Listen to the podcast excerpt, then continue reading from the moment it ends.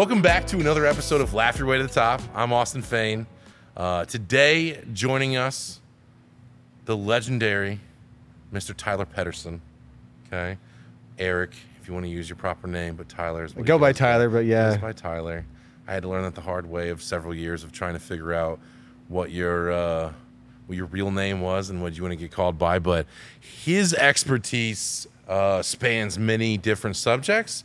He's been a cool friend. He's one of the first stamp metal roofing products that we did back in the day. He's been a friend of Perfect Steel for a long time. We just recently started working together, um, which has been super fantastic for Perfect Steel. And he's trying to get his new consulting group off the ground. Um, so it has a bunch of different value for him coming on the podcast today, talking about what he does and letting us know um, how he does things, how he views the world, because he's very analytical where I am up in the clouds and I'm the idea guy. And a lot of those things make sense to me in my head, but I have no way to translate those on paper. And that's what that's what Tyler does so well. So Tyler, welcome to the podcast. And uh, I hope that was a good enough intro for you, but that's the best I can do. Other than that, everything else is not rehearsed. We don't go over any talking points. We're just gonna have a conversation. He did bring me one of the nicest cigars I have ever seen. This is a Cohiba.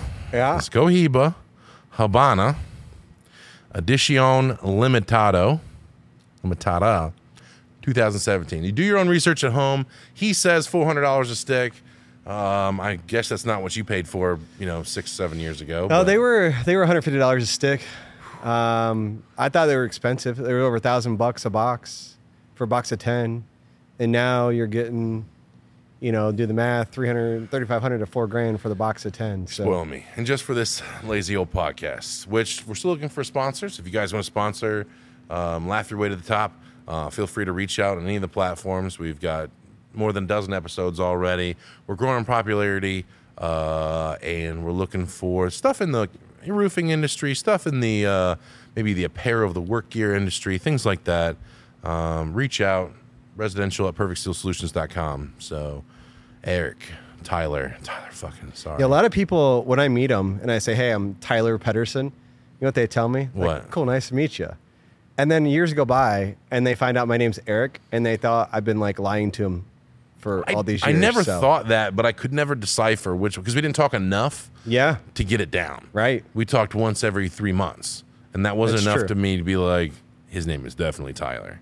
Yeah, because we, we we would talk at Rudy's. and then I also had your financials, so I had your Yeah. your your your app and everything That's like true, that. yeah. And so I thought, well, I mean, legally, his name I know it's Eric, so I can't mess it up, and he can only correct me if I'm. Use Eric. So why do you go by Tyler instead of Eric? I never asked you Uh, that. we're we're started off strong tonight. yeah, Uh, bro. Let's get into it. Yeah, so I was named after my dad, uh, and his name was Eric. So I I always wanted, grew up being known as Tyler, and you know I For the was- sake of confusion. yeah for the sake of confusion. So he passed away in January, but now you know I'm like everyone's like, hey, do you go by Eric or Tyler? I'm like Tyler, but I'm okay being called Eric now because I guess there's only me left, right? And so It's just you. just kind of like a it's almost like a legacy as Yeah. well so and it's, it's kind of cool to be You named after the- your dad You can do the last 40, Eric, if you want. You did the first, you know, 30 or so. You know, Tyler, you can do the next one, Eric. You know, it's 2023. that's You- true You can do it as a woman. Well, I have. I, I have two girls so yeah. i can't name any girls You got they're kind of solidified in that. Right, But so- uh, Tyler, what Yeah. do you do for Perfect Steel? so i am pretty much a fractional cfo you you like to call I me like mercenary Mercenary C- CFO. I like that a lot better.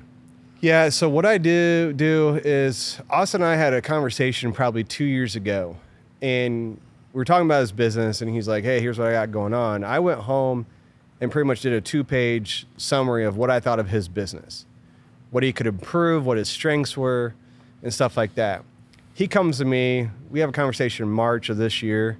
He's like, "I I don't know my costs in a lot of things. Like I I know it, but I don't know if I'm right. I'm just mm-hmm. kind of going off a couple years and stuff like that. So what I do is I go in the books, look at what cost analysis are, what um, uh, if if if jobs are profitable, uh, pretty much anything that deals with the financials and an analysis, I will completely do. So You're numbers guy. I'm a numbers guy, man, and it's been. Uh, I thought it was going to be pretty easy to to get through your financials, but you got a pretty complex situation here, and uh, it's been a really good project for me in getting to know more about your company and how I can help you out. Yeah, I mean, like a lot of people probably that have a different background than me.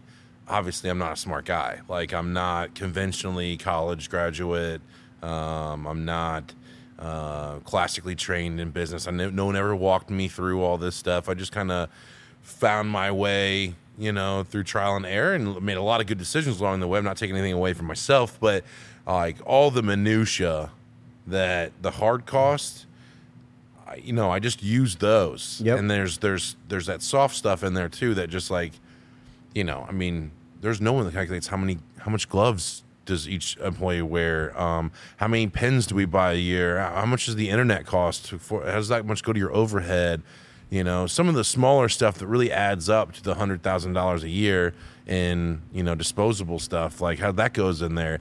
Uh, how long are they taking to drive to these places, and you know what's the cost of training a new employee, and all those things that it's more opportunity cost involved that you can't put a thing on. You put a pin in all that, and uh, I'm really excited. You haven't brought uh, all of it today. We just started a couple months ago, um, but I'm really excited to see where that goes because I my mind doesn't think like that at Yeah. all. Like I can't look. I can look at the big numbers and the slightly less big numbers, and then all the small stuff. I'm just like, you know, I don't know if it's making sense.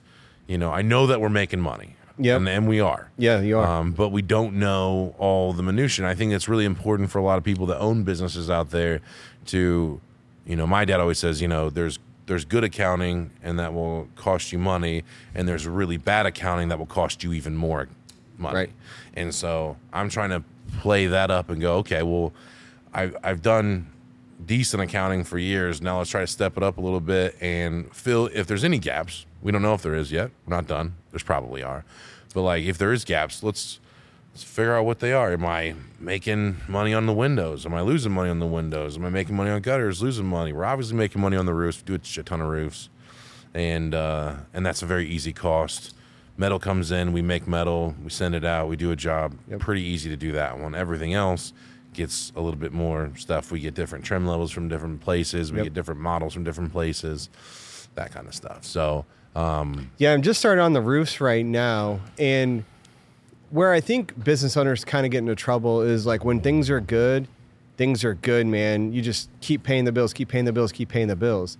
And then once things start slowing down or you get caught up, and then, you know, maybe you don't find more work, right? Maybe you lose a couple of salespeople, maybe you lose 10 canvassers, right?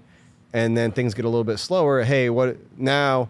as things start getting slower, how does that affect my expenses? And we want to make sure we're ahead of that and not, we want to be proactive and not reactive to Right. that and stuff like that. And so, um, kind of, and, and what we're doing right now is making sure your square cost is, is right in line from Yeah. year after year after year, right? And, and making sure we know the break even into each roof. Yeah, we've Uh, only really had one price increase over the last six years, Right. Which is nuts. Yeah, Like, that's everyone crazy. else, they're raising it every three six months because they're following the co- up and down. I'm going. I probably need to raise it a little bit right after COVID. Stuff was scarce.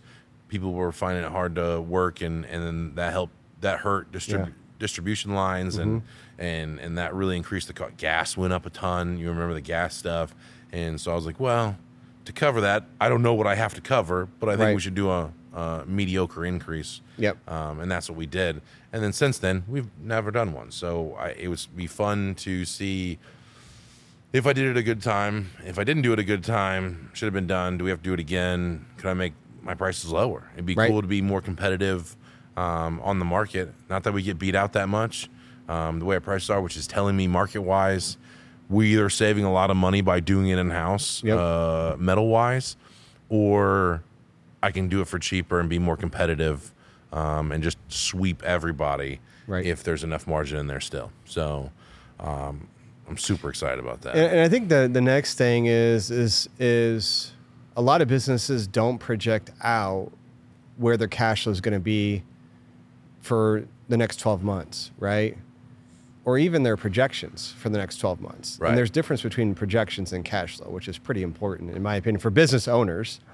And that's that's one thing I want to bring to the table for you is really honing in each month is what's our starting cash, what's our projected inflows, what is our projected outflows, and really understanding like, hey, do we need to borrow from the line of credit? If so, what's the cost of capital on that? And really getting as efficient as possible on the financials and the workflow. Yeah. So, You asked me the other day, like, well, how much is on your line of credit? I was like, honestly, bro, we have not used it since the 10th day in business. Like, since we started the factory, bought coils with it, and that's it. So, I don't know. Did you pay that off? I don't know. Don't know. Like, paid off. you know, like, it's just that one of those things, like, I guess we're doing pretty good. You I know? should pay it off for you tomorrow. Good. There's one more day left in the week. You could still do it. You need to pay it paid off. It's Yeah. gonna save you money. I'm cool with it. I'm cool with saving money. We got it now. Um, Tyler's a family man. Um, I like to look up to Tyler um, when I think about like people that have it together and and all that stuff. Uh, you know, he's been a pretty consistent dude. When I met him years ago and doing it, like he would. I mean, we did a roof for him that was like thirty or so k, and he, as a young man, came out of pocket for most of that stuff. And I was like, well, how does that dude have it together? And mm. he's the same age as me. Like, how does that happen? Like, you know, I'm I just went two million dollars in debt at that time. You know, so like Good debt. You know, well, I mean, yeah, but like, you know, like how does that dude have you know that? And then throughout the years, like you get into a lot of stuff. Um, you were in the banking world, Mm-hmm. um, helping out farmers. Uh, you were you got into crypto at a very key point Yep. when crypto was a bull market, for lack of a better Well, term. it wasn't even bull market then, so Yeah, and well, it wasn't then, but then it became Yeah, one, yeah, right? yeah, yeah. And then uh, you know, then now after that subsided and all that kind of stuff, now you're going into more of a consulting group because I think you have a lot to offer a lot of different people um, in a lot of different aspects. Like you know, you have a couple contracts with people that um, do tool and die Mm-hmm. and doing some forensic accounting for them, um, putting them on a good track. Um, I think that people would benefit from your services, which is what's your one room consulting?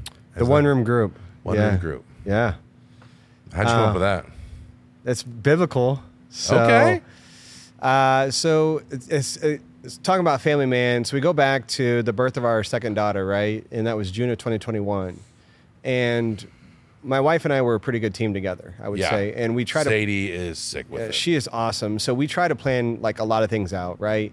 And with anything in life, if you don't have a plan, usually you just kind of go by the wayside and a lot of bumps in the road can come up. But when you have a plan, you know to kind of help prepare for those and things like that. And so I think everything you do in life, you should plan for. If you're trading, if you're in business, if you're going to have a baby, right? Probably should have a plan. So we had a plan. Uh, it went great for our first child. Second child comes along, got some complications. We got a nurse in there that doesn't want to follow our plan or anything like that. It was COVID, so rules had changed and Yeah. things like that. Welcome so my life. yeah, so uh, you know, we had some complications. Uh, that nurse left, and another nurse got brought on, and she followed our plan to a T and really helped us out. And without that nurse, we probably would have been laboring for a longer time than what we did. I mean, the shift change came in, I think, at five thirty or six, and we had the baby by nine twenty-seven. So it was it was super quick. So I got to thinking, like, hey, we had our midwife, we had our nurse, we had my myself as a coach for my wife giving birth. What it, would it look like for business owners if they had all of their one team in one their their team in one room, right? And the one room can be under a building, it can be on a Zoom call. Just what would it look like for everyone to collaborate? That's your lawyer, that's your accountant, that's like your CFO, your CEO, COO, CTO, whatever you have. What does that look like if you get everyone in one room and get on the same page? You know, I think that you can achieve business a lot uh, further and more. Uh, you can just go a lot farther when you have that one team in, in one group. So the one room group came like that. So I reference it back to the biblical time where Jesus uh, and the disciples, when he was getting ready to, to, to die, right? He had the Last Supper, but it was in the upper room. And the upper room had a lot of things and uh, a lot of great things that happened. So um, there's stories of the upper room. Um, Jesus was preparing his disciples for his death to, to go out and spread the word about him and just preparing them almost for like battle, you know. So, um, what did what would it look like if you prepared business owners like for battle like in it. one room? So that's how the one room feel group came to be. So I feel that. yeah, Me and uh, a couple dudes, we just drank one night to come up with perfect steel solutions. Even though steel's not part of the equation at all, it sounds metal esque and things, and we just want to come up with solutions for people. We want to be perfect, so we're like, "This is it." It was like an aha moment. No Yeah. biblical, no nothing, no nonsense, but we were all dumb, so it was uh, it was the best we come up. with. It's gone pretty good so I think far. it's been, it's gone great, man. it's been going pretty good. And you and you go back to like how do you have it all together? I think it's all real world experience and listening. I think um, so. I like I graduated from college, double major in finance and business management, but a lot of stuff that I used and learned in college, I don't use. Right? I was so As fortunate. with everybody. Well, I wasn't fortunate. I graduated in 2009 from college. Terrible time to graduate, right? And found a banking job at Tower Bank. Was their uh, credit underwriter for three years, and luckily had really good uh, leadership and mentorship. That's not a bad job. No, it was great. I got to underwrite and look at a lot of commercial deals in Fort Wayne, Indiana. I mean, I understood which families ran the town essentially. True. it's kind of interesting. And so, um, but I got to underwrite a lot of credit and learn from a lot of people and understand, hey, I do want to become a lender someday. So then that's why I made the jump over to Wells Fargo. They needed a credit underwriter uh, pretty quickly, so I moved over there. Uh, started learning, you know, the corporate culture. Moved up into a banking role after being there for six uh, six months. I was a co- commercial banker in Fort Wayne. Dealt with a lot of businesses in Fort Wayne. Grew a portfolio pretty quickly. Then had the had the opportunity to learn agriculture, and I was like, "There's not a lot of people that can do cor- uh, commercial lending and agriculture lending. It's very specific, and so There's a lot of different ins and outs to Yeah. agriculture. They get a lot more help, yeah, and they're at a lot more disadvantage at different times. So that's why they get the help, and so you have to know the books. the counting's a lot different because you have a cash statement from a tax return, and if you just go off a tax return, you're you're behind on on agriculture.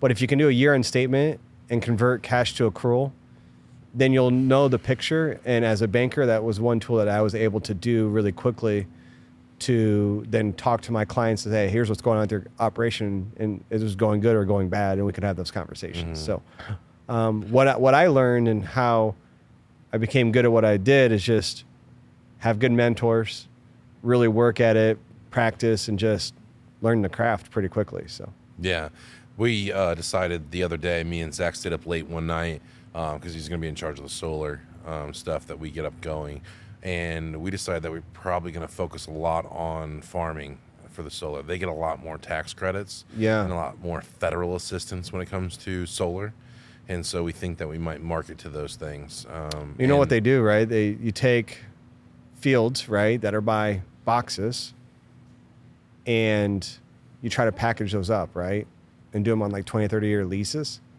And then the goal is to package those up to like a NIPSCO or Right, we're like talking that. not even that. We're talking about actually doing agriculture business on solar. oh yeah, um, which like we're not talking the conventional you grow corn Right. um, we're talking like the chickens the the cow, Oh, yeah. anything that'd be like a heated cooled building Yep.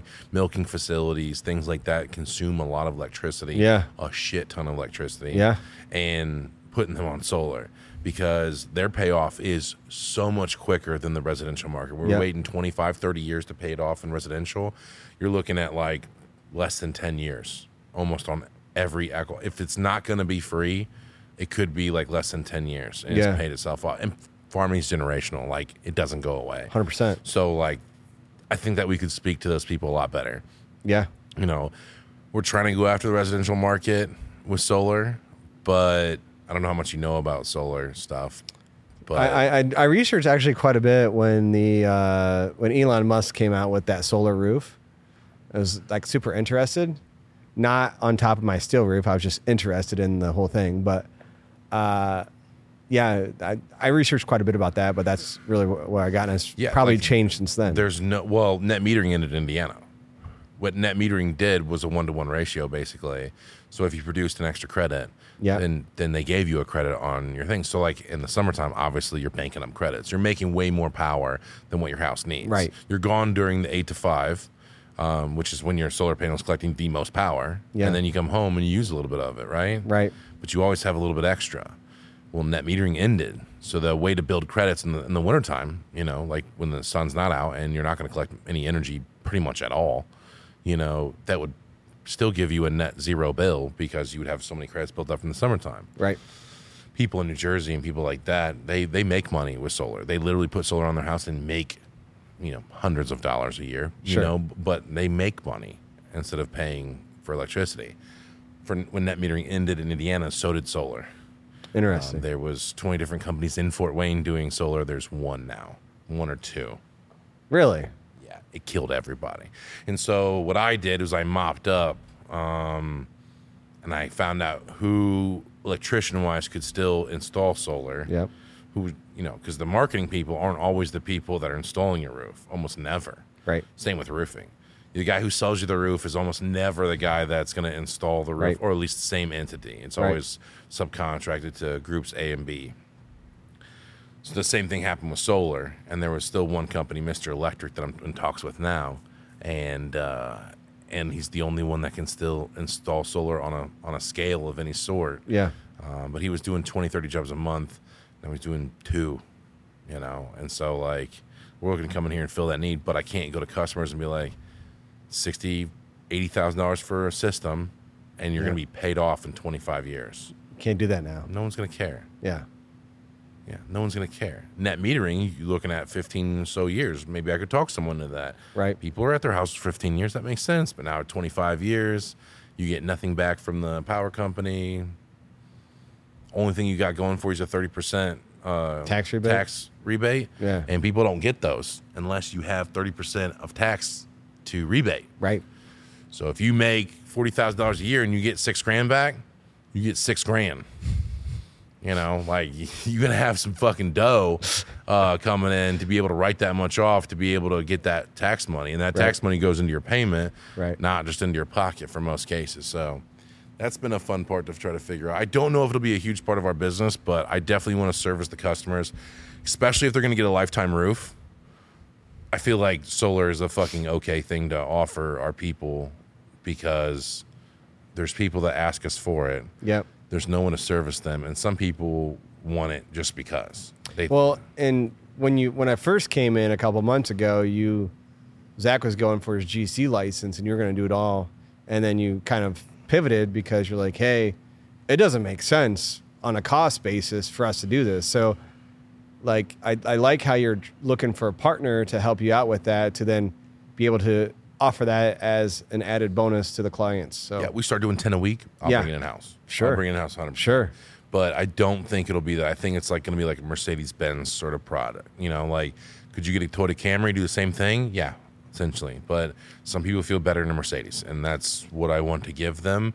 I'll give them the best for the money that can possibly be. Yep. Um, but I don't think that is where, at least in Indiana, solar's kind of dead.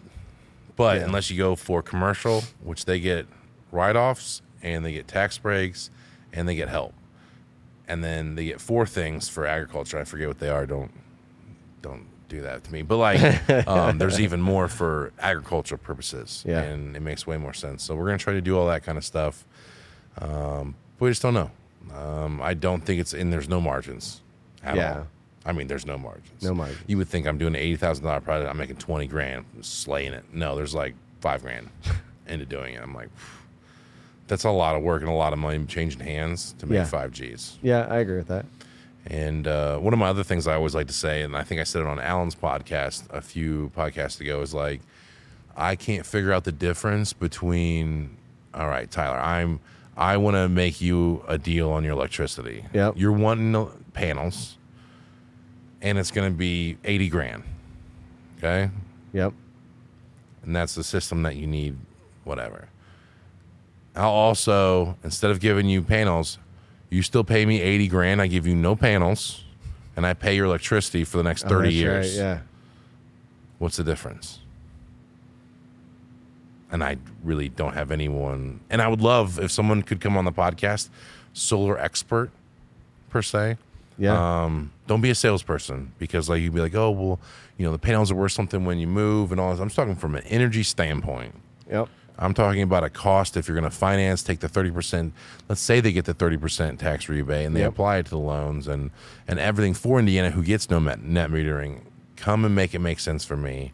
I will pay you to be on the podcast. I will pay you money to tell me that I'm wrong and to fix my stuff. Because of right now, that's why I'm not super hard for solar because I thought it was amazing, and everyone's doing it because they're doing like you get panels for free. And then net metering, net metering went away. Killed everything. Yeah, that makes sense. So now you still have electric bill during the wintertime and you're paying for panels. Yep. Ah, I don't know. Sure. But we'll see. I'm going to give my customers everything. Yeah. I'm not going to be like it's basically free. No, you're going to pay, but you'll save the earth some some sort. But we'll see. The reason net metering went away too is like I think we should talk about that. Everyone talks about that it went away. You're gonna be the expert on net metering here soon. Oh my god. I have no clue about this, so I'm just uh, I'm just listening. I'm learning. The reason net metering went away is because there's no way accurately when people are doing their solar, they're getting. I mean, people are doing millions of dollars a month in solar in Indiana. And when they're doing that, they're generating their own power. The power company has no way to accurately plan out the next 10 years of power consumption. They don't know to build another plant. They don't know whether they're going to shut a plant down. They have no idea. It throws everything out of whack. there. Yeah. It hurts the power companies. Not in the same sense you think like, oh, well, they're just mad because they're not making as much money. Yeah. No, they really they have to plan out how many new houses are going in, how many cities are expanding, you know, how much the grid has to consume. Yeah. And when people are doing solar and they're doing net metering and they're doing all this stuff and getting well, now there's power going back in, no one's using power. Yeah. Well, what do we do now? And so like that's why I didn't get passed again. Interesting. Um, so Ohio still has it. We'll probably do a lot of business in Ohio. Does Michigan have it still too? I don't know if Michigan has it. I don't know if they ever had it, but Yeah, Ohio has it for sure. Interesting. So we'll hit up Ohio. We can go about an hour in Ohio every way. So from Toledo down to like Yeah. Richmond, Ohio, and things like that, we'll be able to get in there. So we'll see. But yeah, that's my whole that's my whole dissertation on solar. net metering. I really want to get it off the ground because I get excited about it because it's a new business. I've been doing roofing. I've been doing windows. Yeah. I've been doing gutters. I pretty much have that down. And I want the next thing now. You know, um, expansion would be cool for me, but I think that solar could be cool as well. Yeah. Yeah, I think you wanted to, you, you brought me in as well because you do want to expand and do some other things. You know, without having a systems in place to make sure that we're Right. doing what we should do on the on the broad strokes. I want to make sure that we're good, you know, because I want to expand to lower than Indianapolis and take over all of Indiana and be the number one metal roofing. Where no one does more metal roofing than Perfect Steel Yep. In What's it- Indiana. in Indiana. Yeah. Just all of Indiana, we are the metal roofing people. If you get a metal roof, it's probably coming from Perfect Steel. That's Yeah. what I want. But to be able to do that, there's the cost accounting needs to be done Yep. to know now I'm gonna do it abroad. Basically, I'm gonna do it four or five hours away. What's the next general step in that? Yep. Besides taking people and get a basis down there, do we have everything in order that that makes sense, or do we keep riding out this market? So now I have smart people like you come in and tell me all those things. I'll try. You will. Do my best. You've already done it. You've already made me nervous and very excited at the same time. Every time I talk to you, you're like, bro, Bro. Do you know what your over squares and under squares are? I'm like, I don't even want to know. Tell me all the numbers at once. like, is it good? He goes, it's okay. It's I'm like, better than what it was. It, it got Okay. better. So okay, we're fine. we're getting closer. Uh, I think the next week or two. I always keep telling you that. It's like, hey, give me another week or two. But then I keep finding I need more data. It's been six years, so I'm fine. Yeah, Like, wait sure. another week or two. It's been six years since Yeah. I've had accurate stuff. I've had my uh, roof for six years. you have. You were one of the first people. You didn't even get our fucking panel. You got I got the you- stamp, You man. got the stamps. 'Cause And that's my- been going pretty good. It's been great, man. Uh, yeah, when we moved into our house, we got our house for a pretty good deal. We live on five acres, and it was like 36 square house, I think. Big square. 36. Huh? Big squares. Yeah, big squares. A Couple peaks, you know. Yeah. Pain in the ass is what it sounds like. it's like a McMansion. That's Yeah. what I like to say. Like it's a McMansion. um, no, but uh, It's going well. Yeah, like we what? have algae on it though. got, it's got to be five thousand square feet. no, No, 3,800. It looks like that. It looks like five thousand square feet. three hundred, but um, yeah, we so there was an option between the the flat panel, like the bar, the flat panel is what you call it, right? Yeah, we we, we call it the I call it the bar, I call it the per, the barn call it bar- style, barn style. but It's not. Just so everyone. it's not. It, it looks beautiful on a lot of houses, yeah, every house. every house. Some people are misguided and went stamp. It's fine. Correct. S- But we got presented with the stamped, and my wife was like, I don't know. I like the stamped. I don't like the other style. Okay. And at that time, it was in the wintertime. You guys needed some work. You're like, hey, we'll do some deals. So the, the regular and the stamped, I mean, it made sense to us to go stamped because we're like, we're probably never going to get this deal again. And it was a good deal. Thank you for doing that. No problem. It probably. We messed up hard.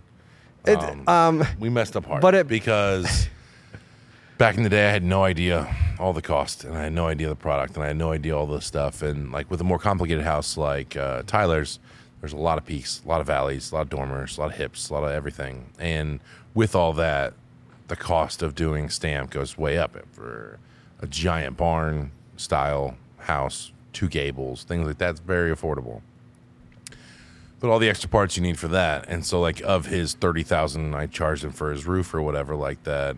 You know, twenty nine thousand of it was product, and so I installed it for basically free. Yeah. And but it was a good learning curve. We used it a lot. We sold a lot more off your house, um, using that as our marketing and everything Yeah. like that. We, we did good. I remember that. Yeah, you guys did use a marketing. I think it A probably lot. got you probably. Still to this day, like people have houses like yours that Yeah. want stamped, and we still use your house Yep. as an example because you know it's just a good looking. It turned out good. I like it on your house. well, and by I the don't way, like it on a lot of houses. Yeah, and you weren't. Well, it didn't matter because you're not doing stamped in house anyway. So you weren't.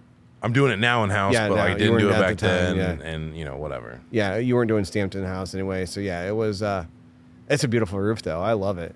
When people come look at it, they don't even know it's a steel roof. So No one knows. I had guys come look at the factory today, so my dad's friends. Uh, hopefully, Simon becomes all the podcast here soon. He's a little Romanian guy, great business leader in town. Um, he uh, he was looking at it outside. We had a couple pallets of it outside. We have to keep stock of it, um, so that way if you need replacement parts. And he's like, "Why are you carrying shingles?" And I'm like, "I'm not carrying shingles. That is metal." And Yeah. they, they they kick it with their foot. And like, "Oh, it's metal." Yeah. Okay we probably like i said we don't do that many still like we probably do um less than six a year really, yeah that's surprising. well it's twice as expensive as You get on. You gotta go on the lakes then. even the lake people like, Really? i mean it's a lot Hmm.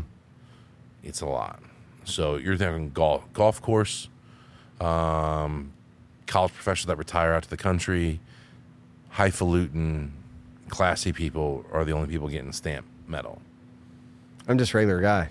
Well, that is to be seen, but um, yeah, no, it's it doesn't. We talk people out of it a lot because I'm like, for half the money, you get the same uh, basic principles: the heat reduction, Yeah. and the cooling, the airflow, and and and the longevity. You We, get- we saw a reduction right away. Like Oh, yeah. in the first six months with our uh, heating or it would be in the our cooling heating and cooling bill. yeah, air even passes within Yeah. the panels and stuff. and the like tariff that. wasn't bad on mine either, uh, which is I think good for you guys. But um, let's talk about maintenance though, because I got a question. I know you've, we've talked about this, but it might be good for the podcast.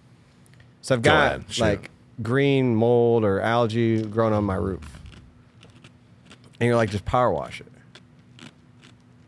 Where does that come from? How how would someone power wash it? Can you get that hired? Can you talk a little bit about that? A lot of the bleed comes from Gloeocapsa which is a bacteria that grows in the limestone in the stones. Okay. It's a stone coated metal shingle. And it's coated with the same stuff they coat asphalt with. It's the same exact stuff. And as that breaks down, you will get streaks and, and all that kind of stuff in there.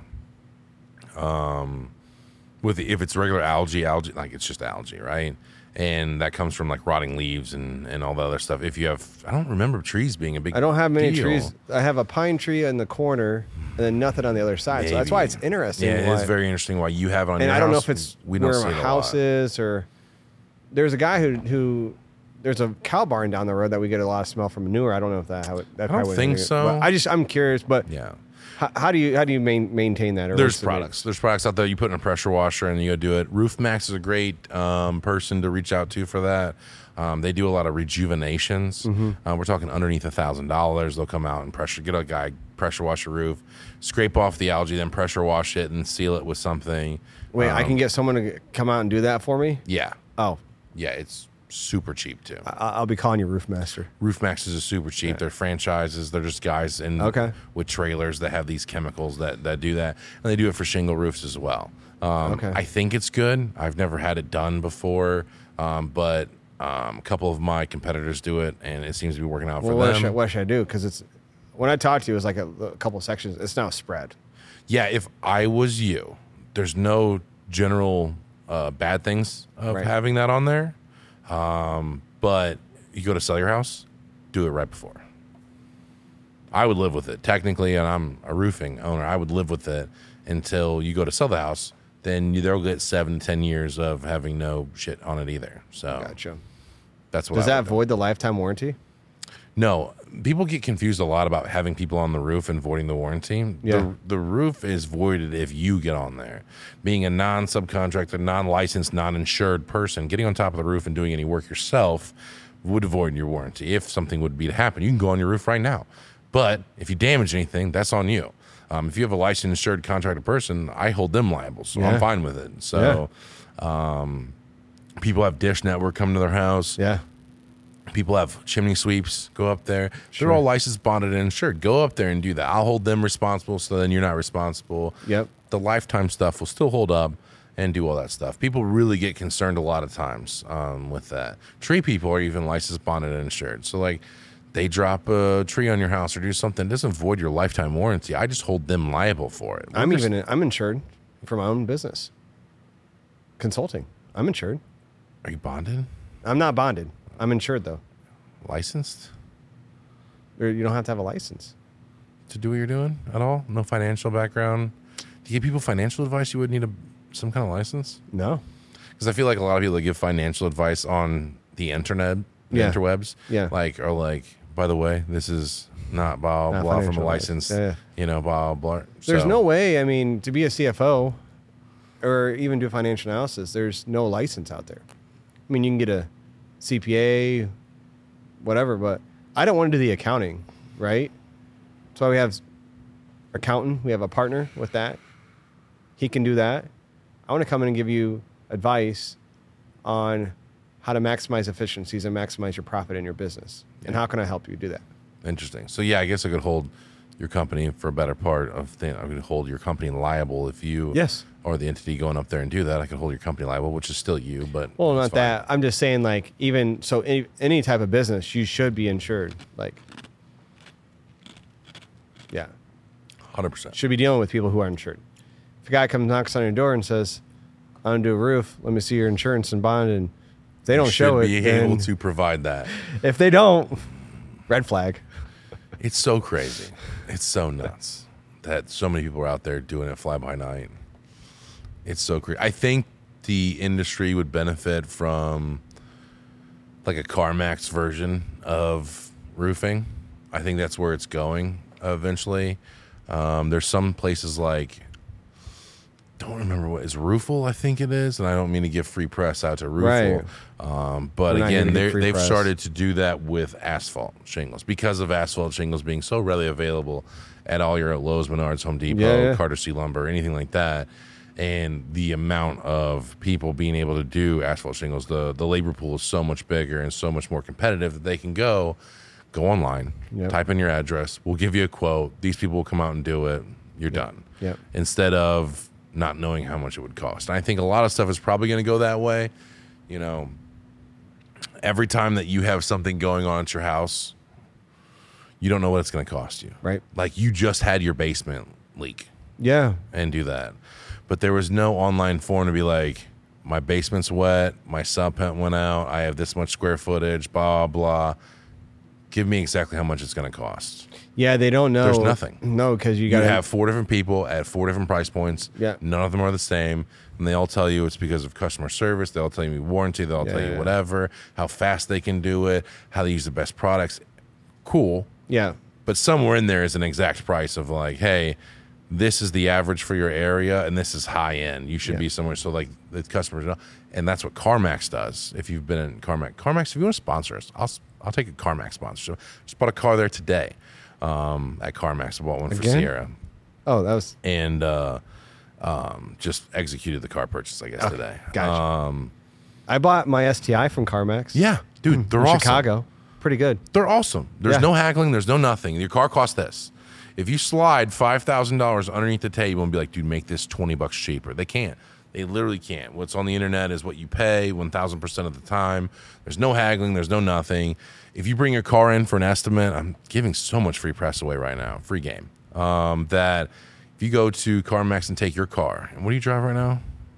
2004 GMC Sierra 2500 HD. Okay, so if you go take that Decent. there and they're like, cool, ten thousand dollars. Yeah. no matter what, that thing is going to worth. Even if you go to the guy and be like, bro, I'll give you five thousand dollars underneath the table. Say it's worth fifteen thousand. Yeah. they won't do it. They have a computer system tells them the price of the cars. That's the price of the car. That's all what you pay. No haggling. Yeah. The only difference of cost is if your car comes from a different place, it's like so much for shipping. Oh, gotcha. So like mine, the one that I got for Sierra today, this Lincoln Aviator came from Iowa. Yeah. It was eleven hundred dollars to get it from Iowa to here in four days. By the way, which I thought reasonable Yeah. because if I was going to pay old Tyler to go out there, it'd probably be a thousand bucks to go out there. Oh, yeah. I mean, it's a at least a four day trip if that's all you did. So um, I really like that. And I think that's where a lot of the stuff is going. I think it has to go there. I'd love to be to the point where I'm kind of in charge of that, you know, kind of making that process. I've thought about it for a while. But again, that's a lot, you know, because you have Kelley Blue Book for your car and you have CarMax, you know, to go buy a car. Yeah. There should be something to tell you for your home projects, siding. We have EagleView now. EagleView can take for seventy-five dollars, can give you almost to the T what your siding should be. Yeah. You know, they know how many windows you have. They know everything. They sometimes even have your floor plan.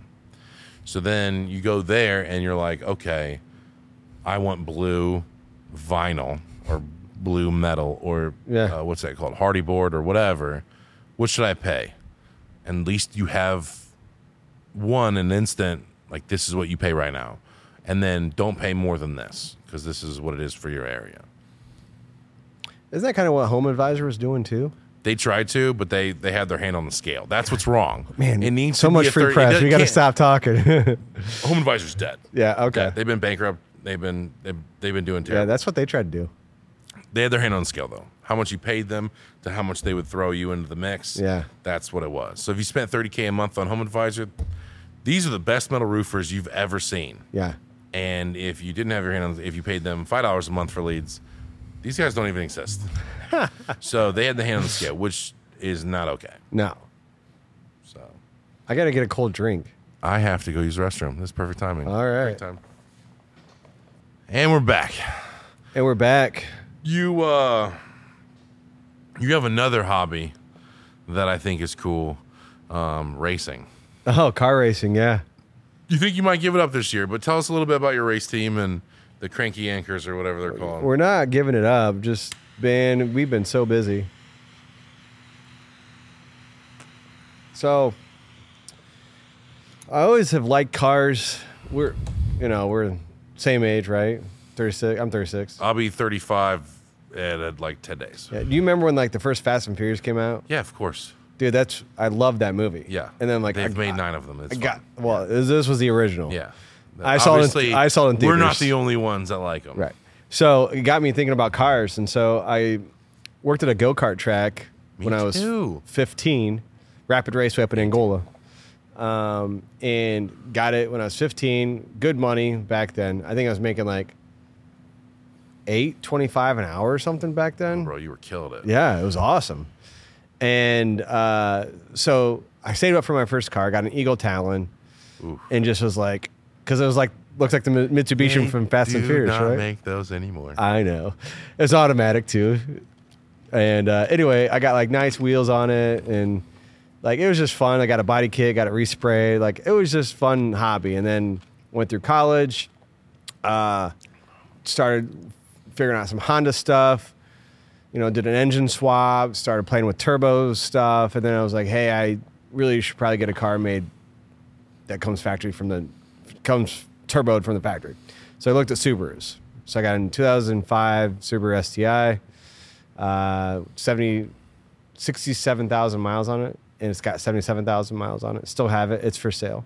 nice. Um, but anyway, I started autocrossing that here locally. Autocross is where you, it's like a time trial against other people in your class, and you do parking lot racing. So you set up cones in the parking lot, and you race around them, and you get a couple runs and whatever. So did that, modified the car quite a bit, and then a couple of guys that was autocrossing with was like, "Hey, let's do some endurance racing stuff." I'm like, "All right, it sounds cool." Like I did a track day at Putnam Park in Indianapolis with my STI. I'm like, "This is like the most fun ever, right?" Because you're on a track, you get high speed. It's just a lot of fun. So we start out with a 1992 Dodge Shadow. Bro, it was the poor man's Jetta for that for that time. yeah, it was bad. Like we, it was an automatic. It looks cool. No, it doesn't even look cool. It did look cool. It looked like a Maybe for the It 90s. looked like a '90s Jetta, like how they had that hatchback back in, like Fast and the Furious, where old boy loses his car that his dad built, or he takes off. Jesse. That, yeah, Jesse. That, that kind of what it looks like. You know. Yeah, that's true. It kind of Um, looks like that. So it's an automatic. We're like, I'm not racing an automatic, so we, we swap it a manual to it and stuff like that. Took Terrible it, idea. huh? Terrible idea. Yeah, uh, exactly. That's Terrible. why. That's why Terrible. we got a used clutch, used pressure plate. It was just awful idea. Like everything should have been brand new. Anyway, took it to Road America. We all got a couple labs on it. We were we threw like three transmissions in it and whatever. So did that race. I'm like, I can't work on this car because I mechanically couldn't do it. I didn't know how to work on it. So I'm like, I need to buy something that actually I know how to work on. So I bought a 1998, I think, Subaru. Started racing that. I was like, man, this thing needs more power. So we took an SVX motor. You remember the SVX cars? It's a 3.3 liter uh, boxer motor, v, uh, Boxer 6. Um, and Subarus love their boxer engines. yeah, 225 horsepower. Stock. Yeah, so like, that's sick. So we put it in there, and we was just screaming like it was just so much fun. But it always ran into problems, right? Always ran into Subaru's problems. known for their known for some of their problems. Well- you need baffles in their oil pans because Yeah. the oil slosh and things Yep, like that. hundred percent. So we had to like add an AccuSump, right? So add- we had to do a whole bunch of modifications. and they had problems cooling. Yep. So we had to add a bigger cooler, bigger. Yeah. Like I know. You, you know everything. It's weird that I know stuff. Yeah. I've watched and this so is, much. This is a non-turbo. We're talking non-turbo. This is just totally NA and stuff like that. So I started looking at the field. I'm like, what is finishing? BMWs every time. Yeah, Every time. BMWs. BMWs. every time. E30s were finishing. So I'm like, all right. So I started thinking about that. So one came up for sale. Uh, it's been raced for a long time, and they're like, "Hey, we're just getting out of it. Super clean car." So I bought it. Had it had an M50 motor swapped into it. So what? Pe- so an E30 is a 1989 BMW 325i. Um, the M50 motors came from like the 95 E36s. And so they roughly the E30s had 169 crank horsepower. These had like 189 to 190 crank horsepower. So you can get a little bit more horsepower out of it, but you couldn't really modify the car more. So um, step back real quick. The series I'm in is called Champ Car, and it's based on a point system, right? So you start our car starts at 450 points, and you can only do you can only go up to 500 points until you start taking laps. So I only have 50 points to play with. So when I did the engine swaps, it cost me 50 points. So I had no more points to play with. So you had to race that car. No spoilers, no suspension, no Uh, nothing. you could do a suspe- like you just like upgrades on like stock suspension, like as long as it's non But engine. non adjustable coilovers, no engine really. I mean, you couldn't you could do like upgraded ECU and stuff like that. So we started racing that, and everyone's like, "Man, you're starting to be competitive now," like and stuff like Uh-oh, that. So the bug. so then, uh, so yeah, that was so we've traveled all over the the country doing these. So I've probably raced, I shouldn't, I probably raced over thirty racetracks, and it's with a lot of my good friends that I've met racing. I've met some of my best friends racing now, um, and we just do it as a hobby. And we, I've learned a lot about cars and working on cars and how to get them to last so many hours. And we've now, when we show up at a track, we are now one of the ones that should Look win. for Yeah. Yeah, people are like, oh, their crank anchors is coming out. Like, beware. Like, it's kind of cool coming from like, oh, these guys are always going to break to now. It's yeah. like we figured some things out. Uh, so it's it's fun, man. Um, so my wife has done it with me, My wife. and we got engaged on the way out to a race. Like, racing's been a big part of my life. And now, since you're a family man, two kids, full time career, you're gonna do it less and less. Well, yeah, I- I think I've raced all the tracks I want to race. You know. Yeah. And when you look at it, I've done COTA, I've done Laguna Seca, I've done Road America, I've done VIR, I've done Watkins Glen, I've done uh, Sebring, I've done Calabogie up in Canada. Um, I've done a lot like MIS, Gingerman. I can name all these tracks, right? And so Yeah. I've done all the tracks. Like, Can I tell you what my birthday thing that I want to do is? go ahead. Okay. So for my birthday, my friends are awesome, right? So they want to do fun stuff. They want to get me big limo things that we can smoke cigars in, take us up to the casino, go to nice places, do all this fun stuff. And I'm like, that's fine. But anybody that has money can do that. I say, let's, uh, Perfect Steel will sponsor this. And we go buy, we have $1,000 as our uh, cars. Yeah. Okay, that we can spend. We have to buy one. Has to be four seats. Okay. Got to Okay. see four people. And be one to four people is in this challenge, basically like that. Okay. And we go, we have to go there when they buy the car, so we make sure everything's above board. We don't want someone to be like, hey man, it's five thousand dollar car, but I'll give you one thousand dollars in Yeah. paperwork and then blah blah blah. You know how it goes. So we go there, do that. They we all buy them, and then we do like a, a road map, you know, thing. Like we just go somewhere. Maybe first stop is the casino, and then second stop is the racetrack in Putnam County, and then uh, we go somewhere else like Hocking Hills or something like that. You know, whatever. And we see whose car is going to last the longest. It's like the Grand Tour. I do. I love Top Gear. So Top- that's where it's I like got Top it. Gear, It's dude. Top Gear. Yeah. It's Top Gear 100% top to bottom. It's a complete ripoff. Yeah. But I've always wanted to do that, like put GoPros, get radios in the cars so we can talk to each other and literally see uh, what a thousand dollar car could do. And then have, as they break down, which notoriously they will, Sure. And we are not handy people like you. We have no idea how to fix cars. Um, besides put stuff in the coolant. You should let me come do it with you. You can. You'd be definitely a part of it for sure. It's a little unfair because you could probably fix most stuff that goes wrong, um, but we're the other three people are complete idiots. So it would be so much fun to go do that, and you probably know what to buy. And you'd be like, I can fix this on the fly with some, you know, duct tape and some rubber bands. You know, um, Bubble gum. Yeah, bubble gum. So like, I want to do that really, really bad. I think that would be fun way to celebrate my birthday. Turn thirty five, halfway to forty, still doing dumb stuff. Um, and then whoever wins gets to keep all the cars that make it or whatever, which could be hundreds of dollars of winnings. Yeah, hundreds of dollars. hundreds exactly. of dollars.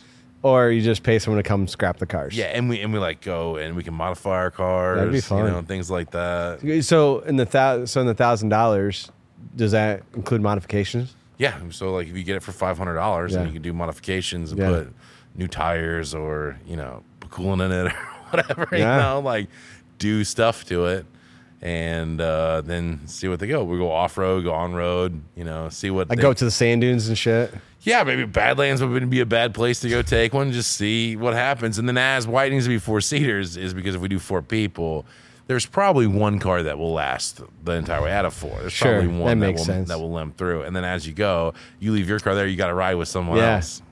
That's cool. Yeah, another thing with the racing thing. And then like every night we Oh, try yeah. to like go like disable other people's cars like like the air conditioning how they do that when they when they take the air conditioning out of someone's car or they they put the radio on 100% Or, like, Or every rewire- rewire the horn and- so every time they break they you know st- stuff like that would be Yeah, fun That'd be fun. I would like that you That'd have to cool. sleep one night in your car you know stuff like that would be absolutely Oh, hilarious th- a good one would be uh, you have to you have to find something to cook under your car on your engine from like one place to another for like 30 minutes. So like a pizza or like a ah, interesting steak, and then you have to eat it. feels like you've done this before I've never done that, Oh, but but, like like a grilled cheese sandwich Yeah, or something. be great Something like that. wrap it in foil and put it in your engine block. and see what Exactly. Wouldn't that be cool? That'd be awesome. no, I really want that. I just came up with that like hours before this podcast. I was like, I have dumb friends that could spend a three day weekend with me. Like we could go do some stuff, you know, Yeah. see how far it would last. And maybe the end thing is my parents' new property in Georgia, which is 17 hours. That's a haul. And there'll be multiple terrains and multiple stuff. And it'll be absolutely hilarious because none of these cars are going to have fucking cruise control. No. No, I'm going to have air conditioning. They're going to have wheel wobble. They're going to have all sorts of stuff. And as they go down, you can't drive it anymore Right. They we just leave them. You know, they they done. We call They a done. wrecker. You know, they See ya. done.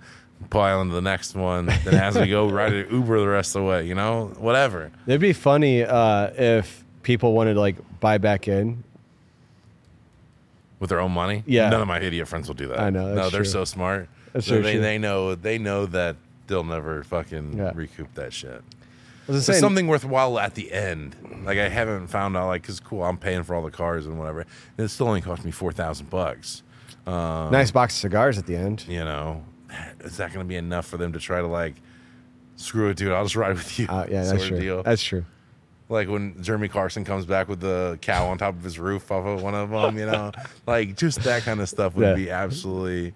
And get it like all on video would be awesome. Yeah, we're definitely do it. Oh yeah. Yeah, as I was saying, another thing with the racing, uh, my dad and I did together. So like Yeah. it was uh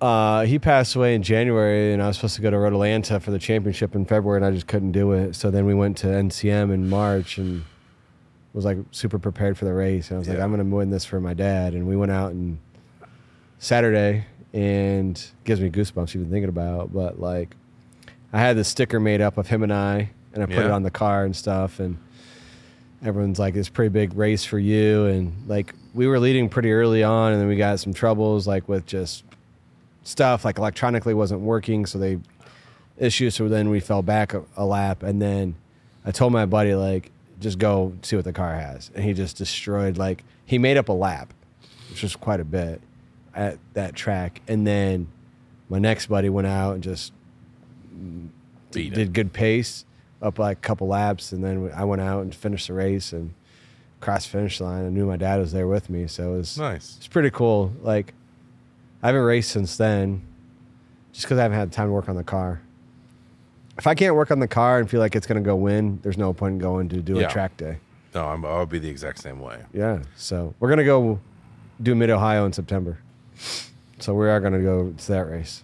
That'd be cool. and then Road America in October, and that race is going to be dedicated to my dad because uh, that was his favorite track. that was his favorite track. Yeah, dude.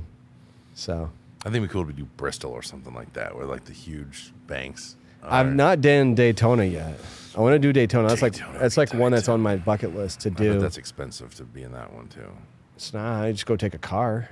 Yeah. Um. excuse me. Beautiful. You just go. You need a high, high. You need a lot of horsepower for Daytona, right? Because there's a lot on the banking, and it's the same course that uh, the Rolex 24 hour Yeah. runs. So you got that bus stop and everything like that. But there's not much infield, and if you don't have a lot of high, a lot of horsepower, you're gonna fall quite a bit behind. So our car only puts out like 169 horsepower, right? Got aero, just gonna slow down a little bit on the banking. So, but I've seen Miatas do really well, and we we don't do we we do pretty well against Miata. So I'm like, maybe one year we'll go down to Daytona. So That might be tight. But yeah, I don't know. I've always wanted to do that kind of stuff.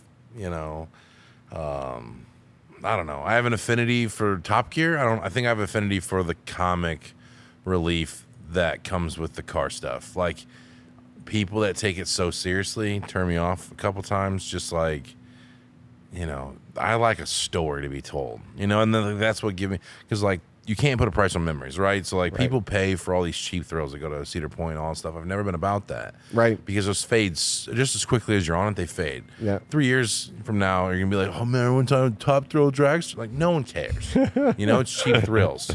Um, but when you do really cool stuff, really out of the box stuff, and it lasts forever. Yeah. No matter how much money it costs, it lasts forever. yeah. For example, like we went to Laguna Seca. We we towed out there. That's where my wife and I got engaged. So we took a two week trip. California, right? Yeah, Yeah. Mon- uh, Monterey. And I show up, my buddy Rob, my buddy Evan, my buddy Kip was living out in Oregon at the time. He's moved back since then, but he met us down there. He, and then we had a pro driver come out and race with us. His name was his, name is Misha Goikhberg, and he raced. Uh, he was coming off winning a Rolex, and so he was out there with us. But like we still remember, we still talk about how we went out there, and we like for some reason we we're the underdog because we are coming from the Midwest, right? And we destroyed the field on the first day. like we won by like two laps. Never seen the track. Three of three out of the four of us never seen the track. It's gotta feel good. It was cool, like, but that's like a memory, right? Yeah, not a cheap you thrill, a, you can't put a price on that. right? You know, anybody that can do these cheap throws is jumping out of a plane and all this other stuff. I mean, Uh, that, jumping out of a plane leaves you so quickly, though. Right. I mean, that no one's talking about that ten years in the making. Sure. You know, like that's not. You know, when you talk about stuff with your dad, that didn't make the that didn't make the thing. We took you to Disney World or something like that. I mean, didn't make the didn't make the clip. But like you getting an accident with your dad, or you getting a car wreck with your dad, having to fix a car overnight, Yeah. blah, blah, that kind of stuff lives with you and and and, and really really makes a memory that you just can't pay for and to have. And so like I thought, well, that'd be kind of cool to do it with my friends who are sensitive at best. Do you, do you know that's how we got the name Crank Anchors? You know, remember Crank Anchors? Hmm. Yeah. That's because we we just wanted to like go out and have fun, and like a lot of people are taking shit serious. Yeah. So I'm like, I've met your crew before. yeah, Crank Anchors Yeah. is so fun because it's like they were prank calling people and that TV show. Yeah. So I'm like, that's a great name, and it's like kind of like car themed too. So that's kind of how we got our name. So I like it. I just I really want to do. So this is my dream growing up. Everyone's like nowadays, like, what do you want to be when you grow up? And like YouTube star, and I'm like, ugh. But the equivalent to my age was I want to be Jeremy Clarkson. yeah, I do. I want to be Jeremy Clarkson. I'm be a tall, fat guy that's hilarious. Like gets to drive cars for a living. that was You yeah. know, and do hilarious stuff with his best friends. Like that's what I want. There you go. That's my that's my dream. That's awesome. and uh, I thought that I could be good at it, knowing nothing about cars, or well, not nothing, but like not as much as a, more than the a little bit more than the average person, but like no, like just going having a good time. Well, you can know? you can tell a story really well. Yeah, so like I have that going for me. Yeah. I think I have the com- you know, comedy and and things like that. I just I, I don't know. And then you also get like a guy like you that's like in the, the cars. Then you get like a handsome boy, the fu- you know, you get like that. Well, I've And, got both those you know, covered, yeah, so- you're good. You're good. You're the comic and the car guy. So I'll do the handsome No. part. Oh, oh okay. oh, so oh, like, but I really just had an affinity for that. I mean, I watched. I mean, they had 20 years of Oh, Top yeah. Gear. I mean, I watched it all. I mean, I watched every single one multiple times. Last, I mean, last time taking out the trash, I'm watching an old amphibious car episode. You remember those? No. Where they had to take a vehicle and make it amphibious, and then go down oh, a oh, river. yeah, yeah, yeah, yeah, yeah. Yeah. Yeah, I remember that one. It was one of the tours, wasn't it? Well, no, I mean they did. They did probably one on the tour, but they did two or three. No, no, no, because they had these specials. that was a special for yeah, sure. That that's what I was saying. Like they had Yeah. these specials. Because then, was that the one that they also did the Subaru? That was a different one where they went across, I think, Africa and and uh, different one than that one where and, they raced across uh, Africa. uh, who's, and who's the small skinny sedans. guy? Ri- Richard. Richard. Uh, Richard is the small one. Yeah, he got. He's the one that had the Subaru. Yeah, you know he had the Oliver. He had Okay. the um the Opel, okay. which was a very small three cylinder car when they raced across Africa, and Jeremy had a Mercedes, Yeah. Okay. a big heavy. Mer- I think he had a Mercedes. It's been so long Or since I watched those. Oh, dude, it's been they're so 10, 15 years, bro. It's been so long. Like we think it's been it's been long. You know, I remember being in high school and being like trying to turn people on to this show that's been on for a long time. Be like, you guys don't understand. Like this is gold. Yeah. people do not understand. And so, I mean, they're still doing the Grand Tour nowadays for Amazon, uh, but it's not the same. No. it's good. It's good, but it's not the same. Yeah, when like BBC My new favorite thing them. is Clarkson's Farm, I haven't seen that. It's great. Just it's just me if you like made me farm for three years. Like it's just hilarious being like you know knowing nothing about farming, no idea how to work a tractor, no idea, and then like he just starts a farm and does farm like legitimate farming. Sounds like uh, Jim Belushi trying to grow weed. Yeah, it's it's it's like that. It's hilarious. Like it's so funny to watch. He bought a Lamborghini tractor because that's how Lamborghini started was tractors. I didn't know that. Yeah, so okay. they didn't build cars; they built tractors. That's funny. and they got into cars. Yeah. After they made so much money in tractors, and then his tractor is like a semi truck versus a Miata, basically, on what a normal tractor is. So it doesn't fit where tractors normally go. and he ends up tearing up his field, tearing up his barns, tearing up everything, and like because it's all about power and shit. Yeah. It's just fucking great. I want to do that so bad, That'd be fun. so bad. What What do you think your thousand dollar car would be? Um, I think a, like a Bonneville or something like that, like a, A Pontiac Bonneville. You know, GTP maybe like something Pontiac that doesn't exist anymore that people don't value. Yeah. Because like you know, it, the main car things like if it's a Chevy or Ford or Dodge or what, people are still can buy those and work on them and do that. Yeah. You can't. They're not making parts for Pontiac anymore. If that thing breaks, you're fucked. You're done. You're done. You're fucking done, son. So it's like that might be a cool thousand dollar car. Will Sure. it- Will, it last 17 hours to Georgia? Probably not. But it would be cool if it did. Yeah. You know. I don't know. I could see you carrying like with that like springs a leak and you're just carrying all this one gallon Oh yeah, water just filling every it up. 16 miles, Yeah. just going on there and filling it all up, bro. That would be amazing. I would totally do that. That'd be so much I would totally do that. Yeah. like I want to do it so badly. I want to do it so bad. I think we probably will do it. All now right. that I'm speaking it into All right. existence, I got it. I got two weeks to to do it. So if I start on this weekend, I'll have it done.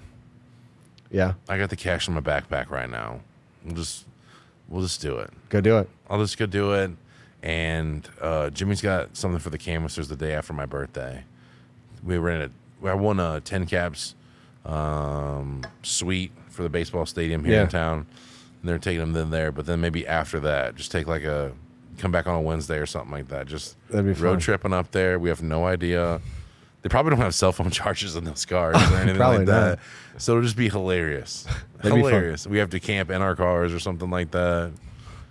It'd be so funny. And then as we go along and they break down, the more and more shit that you'd have to accrue to Yeah. get in the next car to keep going would just be hilarious. It would be so funny. Like someone's gonna show up with a 1992 Ford Explorer or something. You think so? That would be clutch if they did. Wouldn't it? That would be clutch. I think they're all going to be cars. I don't think that you can get any SUV that's running for a thousand bucks. anymore. Probably right. Should we look? I think that we should look. Okay.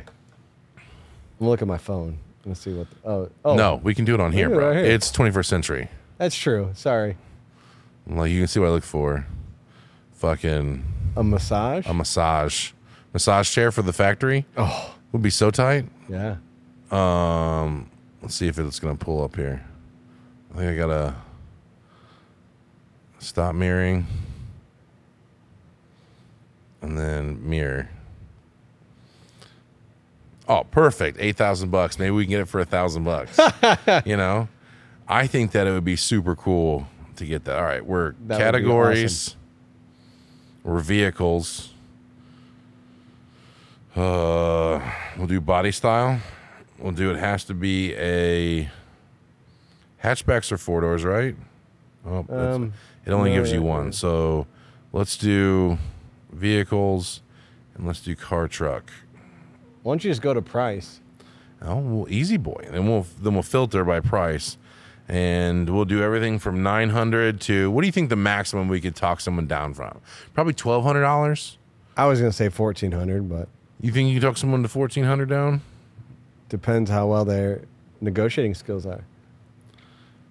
Okay. So a lot of Volkswagens come up first. Okay. Manual transmission oh, Volkswagen Beetle, bro. Okay. Selling as is. It's too small for me, needs work done to it. Also, See, just stick shift. Reverse is out right now, which you don't need reverse. Passenger window. needs a motor. Don't need that. Has an open title right now. That's a deal. If you can talk to someone, they're already down to a thousand right now.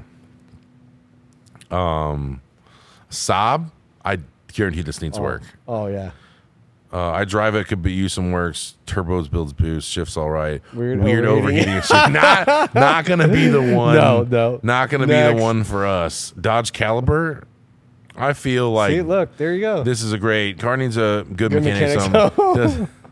Um, he doesn't even want to discuss it on what about that Corvette for thousand dollars? Right there, that green thing. This is a parts. Oh, yeah, that's not happening. okay. What about this Ford uh, Freestyle? Untested. Untested. Okay, that's not going to be good for us. Well, we're we're trying here. Now you're out of your. s- Oh, What did you search I for? just it went away.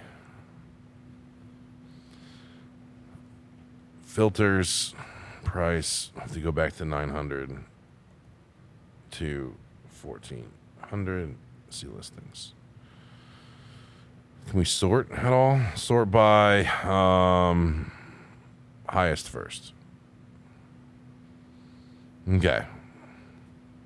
So it's pretty much the Saab for some reason. It got rid of all the other stuff. I don't know why. Filters suggested. Maybe because they're Let's outside go- the search. Let's go. Uh, hold on. Go go back. Should we go to cars.com or something like that and see? No, see go back there's- to filters. Just What about this? Ooh, Barreau. Terre Haute. Shift smooth. Minor scrapes. Great on gas. New alternator. New battery. Aftermarket kicker. Cold air intake. Aftermarket rims. A little bit of a shake when braking. It's got a minor coolant line leak. Fun car to drive. How much does he want for this? One, two, down. three, four. I feel like that's a deal, bro. Go. I think. I feel like it's a deal. I feel like your search is not coming up with a good. Go back to your. Let's do cars.com. Okay. Let's see. Let's see if I doubt there's anything going to be available.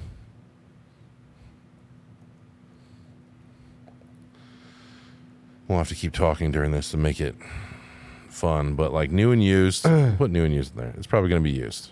Okay. Yep. All makes for sure. All models. Go No- like 50 miles. max price two thousand bucks. Yep. Okay. Distance. We'll Go do. like- we'll do fifty miles. Search. One match. it's a fucking. Hmm. Dodge Caravan, which would be smooth, right? It would be. There's a bunch of them in there. Oh, I guess you're right. Yeah, Okay. there's a bunch of them in there. This is just the, probably the sponsored one or whatever. Okay. You know? Can you change it even less? No. Can we do the lowest?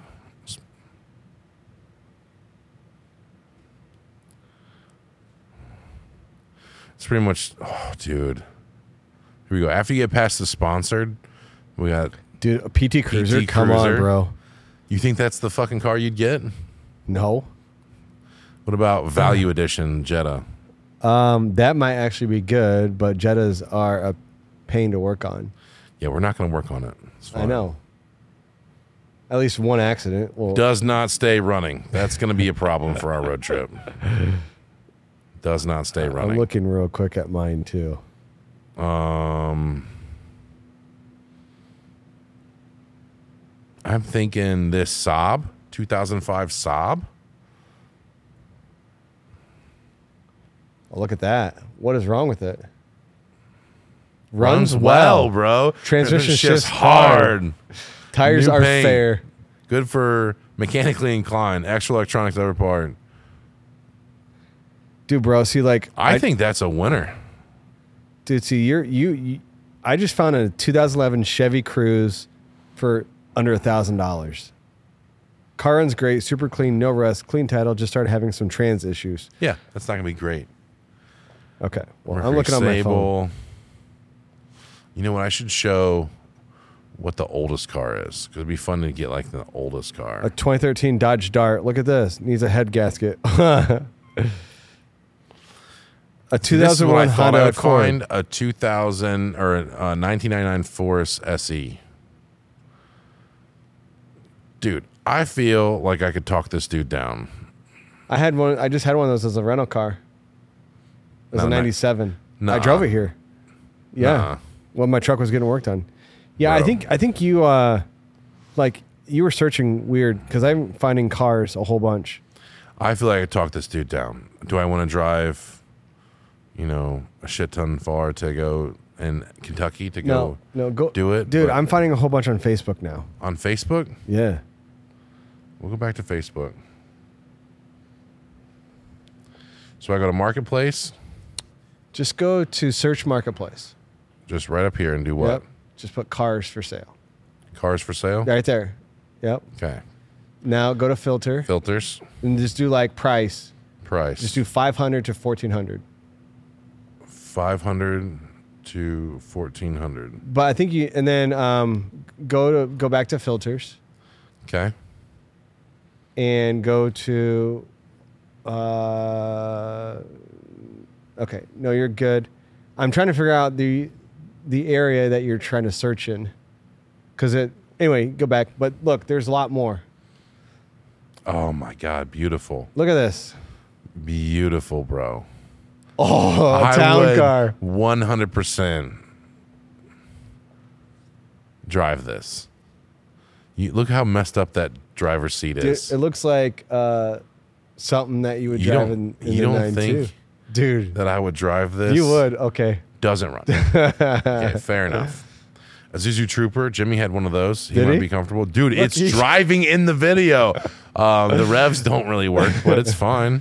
Runs mint perfect. Vehicle for mudding, daily driver. Oh, this is no title. Oh yeah, dude, we don't care. Like we're just trying to go. Cash is king. Trades are welcome.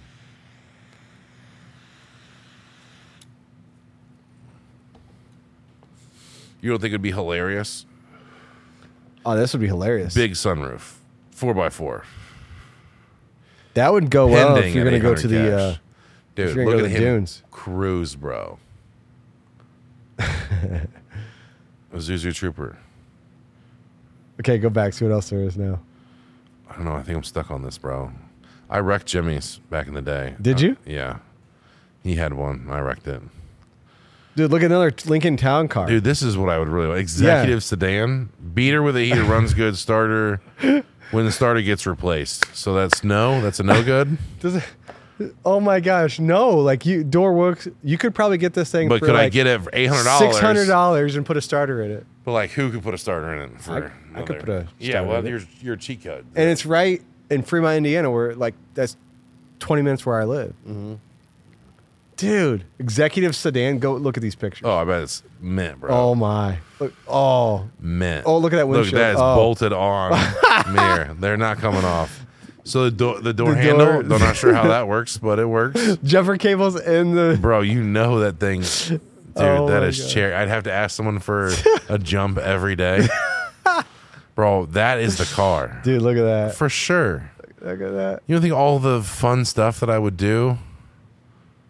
That'd be so much fun. It would be so much fun. So anyway, that's right. my idea. Okay. That's my idea for getting this thing done. Like I want to do thousand dollars, you know, and then the car will live in Georgia, which will be fine. I don't know why I bought Facebook again, but the car will live in Georgia, and it will be hilarious. That'd be so much fun. It'll be hilarious. I don't know. I like it. I like the idea of doing it. Sounds like a great idea. So I'm I'm thinking about it hardcore. Awesome. So, and then we'd have memories that would live on a lifetime. Just Oh, trying yeah. to get the gas station to gas station would be just hilarious. Do you think you one car would actually make it to Georgia? yeah, if you get one to three cars, I bet one of them makes it to Georgia. I doubt it's a hundred percent, you know, but I bet I'd bet one car gets to Georgia. Seventeen hours to my dad's place from here. But you're you're talking about going to Michigan first, or you're just going to head south and hit stops along the way. Well, it's like east and then down, so you have to go around the national you would forest. you would have to find a drag strip somewhere and put these things on a drag strip. yeah. You'd have to, quarter mile. But like now I gotta find out like in those things, what are we doing it for? Are we doing it for an extra five hundred dollars to put into your car to make it nice again? You know, like can you get a set of tires or whatever like that? Or you know, like what's what does What's that the get winner you? get? What's the winner? You get thirty mm. minutes driving a, a rental car, you know, like you know, something nice. Bragging rights. You know, bragging rights is fine, but I just think it'd be so funny. And you know what sucks is like I know that Jimmy's car, whatever he picked, it'd be a giant waste of time, and his was run fine the whole time. It'd be fine. We'd all be riding with Jimmy. Why? anytime. He just has the luck. Okay. He just has the luck where it's just like he doesn't try and it just happens. Happens. And I'm like, bro, Come on, bro. I did so much background research to try to make this thing fucking cherry, and it's not working out for me. yeah. Maybe I think uh, a good one would be is that whoever does the best that day gets to stay in the nice hotel, and then the other people have to stay at the cheapest hotel in that town. That would Or- be a great one. or is that the night where everyone has to sleep in their cars, and the And then that person That gets to person sleep gets, like, in the nicest hotel. Yeah, that's what I'm talking about. and they get to have like dinner there too or whatever. yeah, hundred percent. And we have to eat drinks. like whatever we kill. and the other people have to like roadkill or whatever. Roadkill. You know, just whatever. go begging on the Yeah. corners for drinks. I'm gonna write this up tomorrow. This is I can't gonna be a great script, All right. and it's gonna it's gonna happen. And then I'll pay someone on Fiverr or something like that Yeah. to manipulate all this footage into like a cool special. Sure. there'll be be- someone out there that can do it. Oh, I'm 100. percent That'd be fun. It'll probably cost me more GoPro uh, stuff than the cars will. I've I have a couple. You have a couple. Oh yeah, you have the the car stuff. But I really want to do it. I don't know why it's stuck in my head. I think it's just my chance to do it. You know, Roscoe's young, so he won't miss me for a couple days. It's fine. Yeah. You know, work's going great. I think I want to do it. All right. I think I'm speaking into existence on the pod. I look like Do an it. idiot talking for a half hour on the podcast about doing this and be like, no, we just never did it. You just have to edit it I'm out if that it doesn't guy. happen. And then do we show the promo of it on here and then release it for like a debut? That'd be fun. You know, like you have to pay attention to the podcast and when it's going to drop. Yeah. And then people maybe pay attention to it. Wouldn't it be cool to have like a dealer sponsor this whole thing and give you some cars? No, that wouldn't be fun. I mean, it wouldn't be fair. It wouldn't be fair. True. With all my connections, it would not be fair. That's true. Yeah, it would not be fair. Um, no, but we we film the buying of the cars, and we film the the road test uh, when we get them, and we we just all take off from the same amount of time. We have a legitimate map of where we're gonna go and everything, and we go, and then each day that one thing we have to do, and if we don't do that, then, then it's like two guys are. You know, out or whatever, and the one guy gets to stay in the hotel while Yeah. the other people stay in his car. And I think that would be great. I think it'd be Imagine you do like the hotel thing like two two days in, so you have at least one person's car broken down, so two people have to share a car or something. That'd be fun. Uh, this is a great idea. Yeah, I, I agree. This is a great idea. Dude, all you need is like a backpack, sleeping bag, and pillow. I love And. I'd probably like pack some spaghettios just in case. Well, I won't tell him that 'Cause you know, they'll, like, they'll plan for it. Jimmy will have like SpaghettiOs, five course you can eat- charcuterie plates in his car. You can like heat those cold. it's a good source of protein too. I'm gonna get more ice for my apple juice. Do you want anything?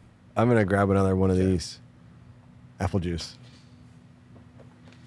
Well, this will be the podcast um, where we take the most breaks of all times, which is fine. Is it seriously? Yeah, it You will be. Why? I thought Chad, who would have to pee every 15 minutes, would have the, the most breaks in a podcast. But uh, this is it. And it's because of bad life choices on my part. Um, I did not have all the drinks set up. I did not have all the stuff set up. So I should have had my cooler of drinks here. yeah, huh? no, we'll plan better in the future, but it's fine. But I really want to talk to you, Mr. Pedersen, the quote unquote uh, expert. I'm not the- an expert. Okay, not expert, but done well in the crypto Yeah. world. Um, how's crypto doing this today? Uh, it's fallen a little bit. Yeah. I think Bitcoin was right around 29,000. Ethereum was around 1850 ish. Uh, those are the only two ones I care about right now. yeah, let's talk about only those that for sake of arguments and stuff like that. Where were you four years ago? Where are you today? As far as in the crypto stuff. You still Four have the same ago. money in? You still have money out? Oh, I Did see you what you're cash saying. out I see what you're saying. Is Yeah, your wallet four- sitting empty? Is your is your wallet full? What are, what are you doing? Yeah, four years ago, so that was 2019. I was still in. So I was in pretty heavily into that. And so in 2013, I bought some Bitcoin because I met a guy at the bar. We would meet up every Friday at Dickie's here in town. Yeah, yeah. Uh, great place. And we would just talk. And he was like, I'm mining Bitcoin. He's like, you need to get into it, especially since you're in the banking world. You'd understand how the money goes, like how the, the DeFi or the decentralization of money would work. So I did some research and he initially paid me some Bitcoin so I could have some because he was a racing buddy. So he paid me in Bitcoin. And then I just kept buying from there. So I bought between seven fifty and thousand dollars, the price of Bitcoin. And then 2019 uh, came along, and it was like 19 to 20 grand. And I texted my wife. I said, "Hey, should we, tech should we cash out?" She says, "No, I think it's going to go higher." COVID hits three grand, right? So we're like, "Ah, shit," you know. Uh, but then 2021 came, and that's right around when we started selling at around 58,000, all the way up to 62. Wow. So, and then starting to buy back in right now. Um, I started buying at 20 and gonna continue to buy on the dips because I think we're gonna have a massive bull run next year. So that's my thoughts Based on on hist- historics. So if actually, I have a journal, and I actually timed the bottom. I didn't call the bottom. I timed of when it was going to be, and I but I didn't buy. I actually did the math between from 20, 2013 all the way up to like last year. Bitcoin's a four year cycle.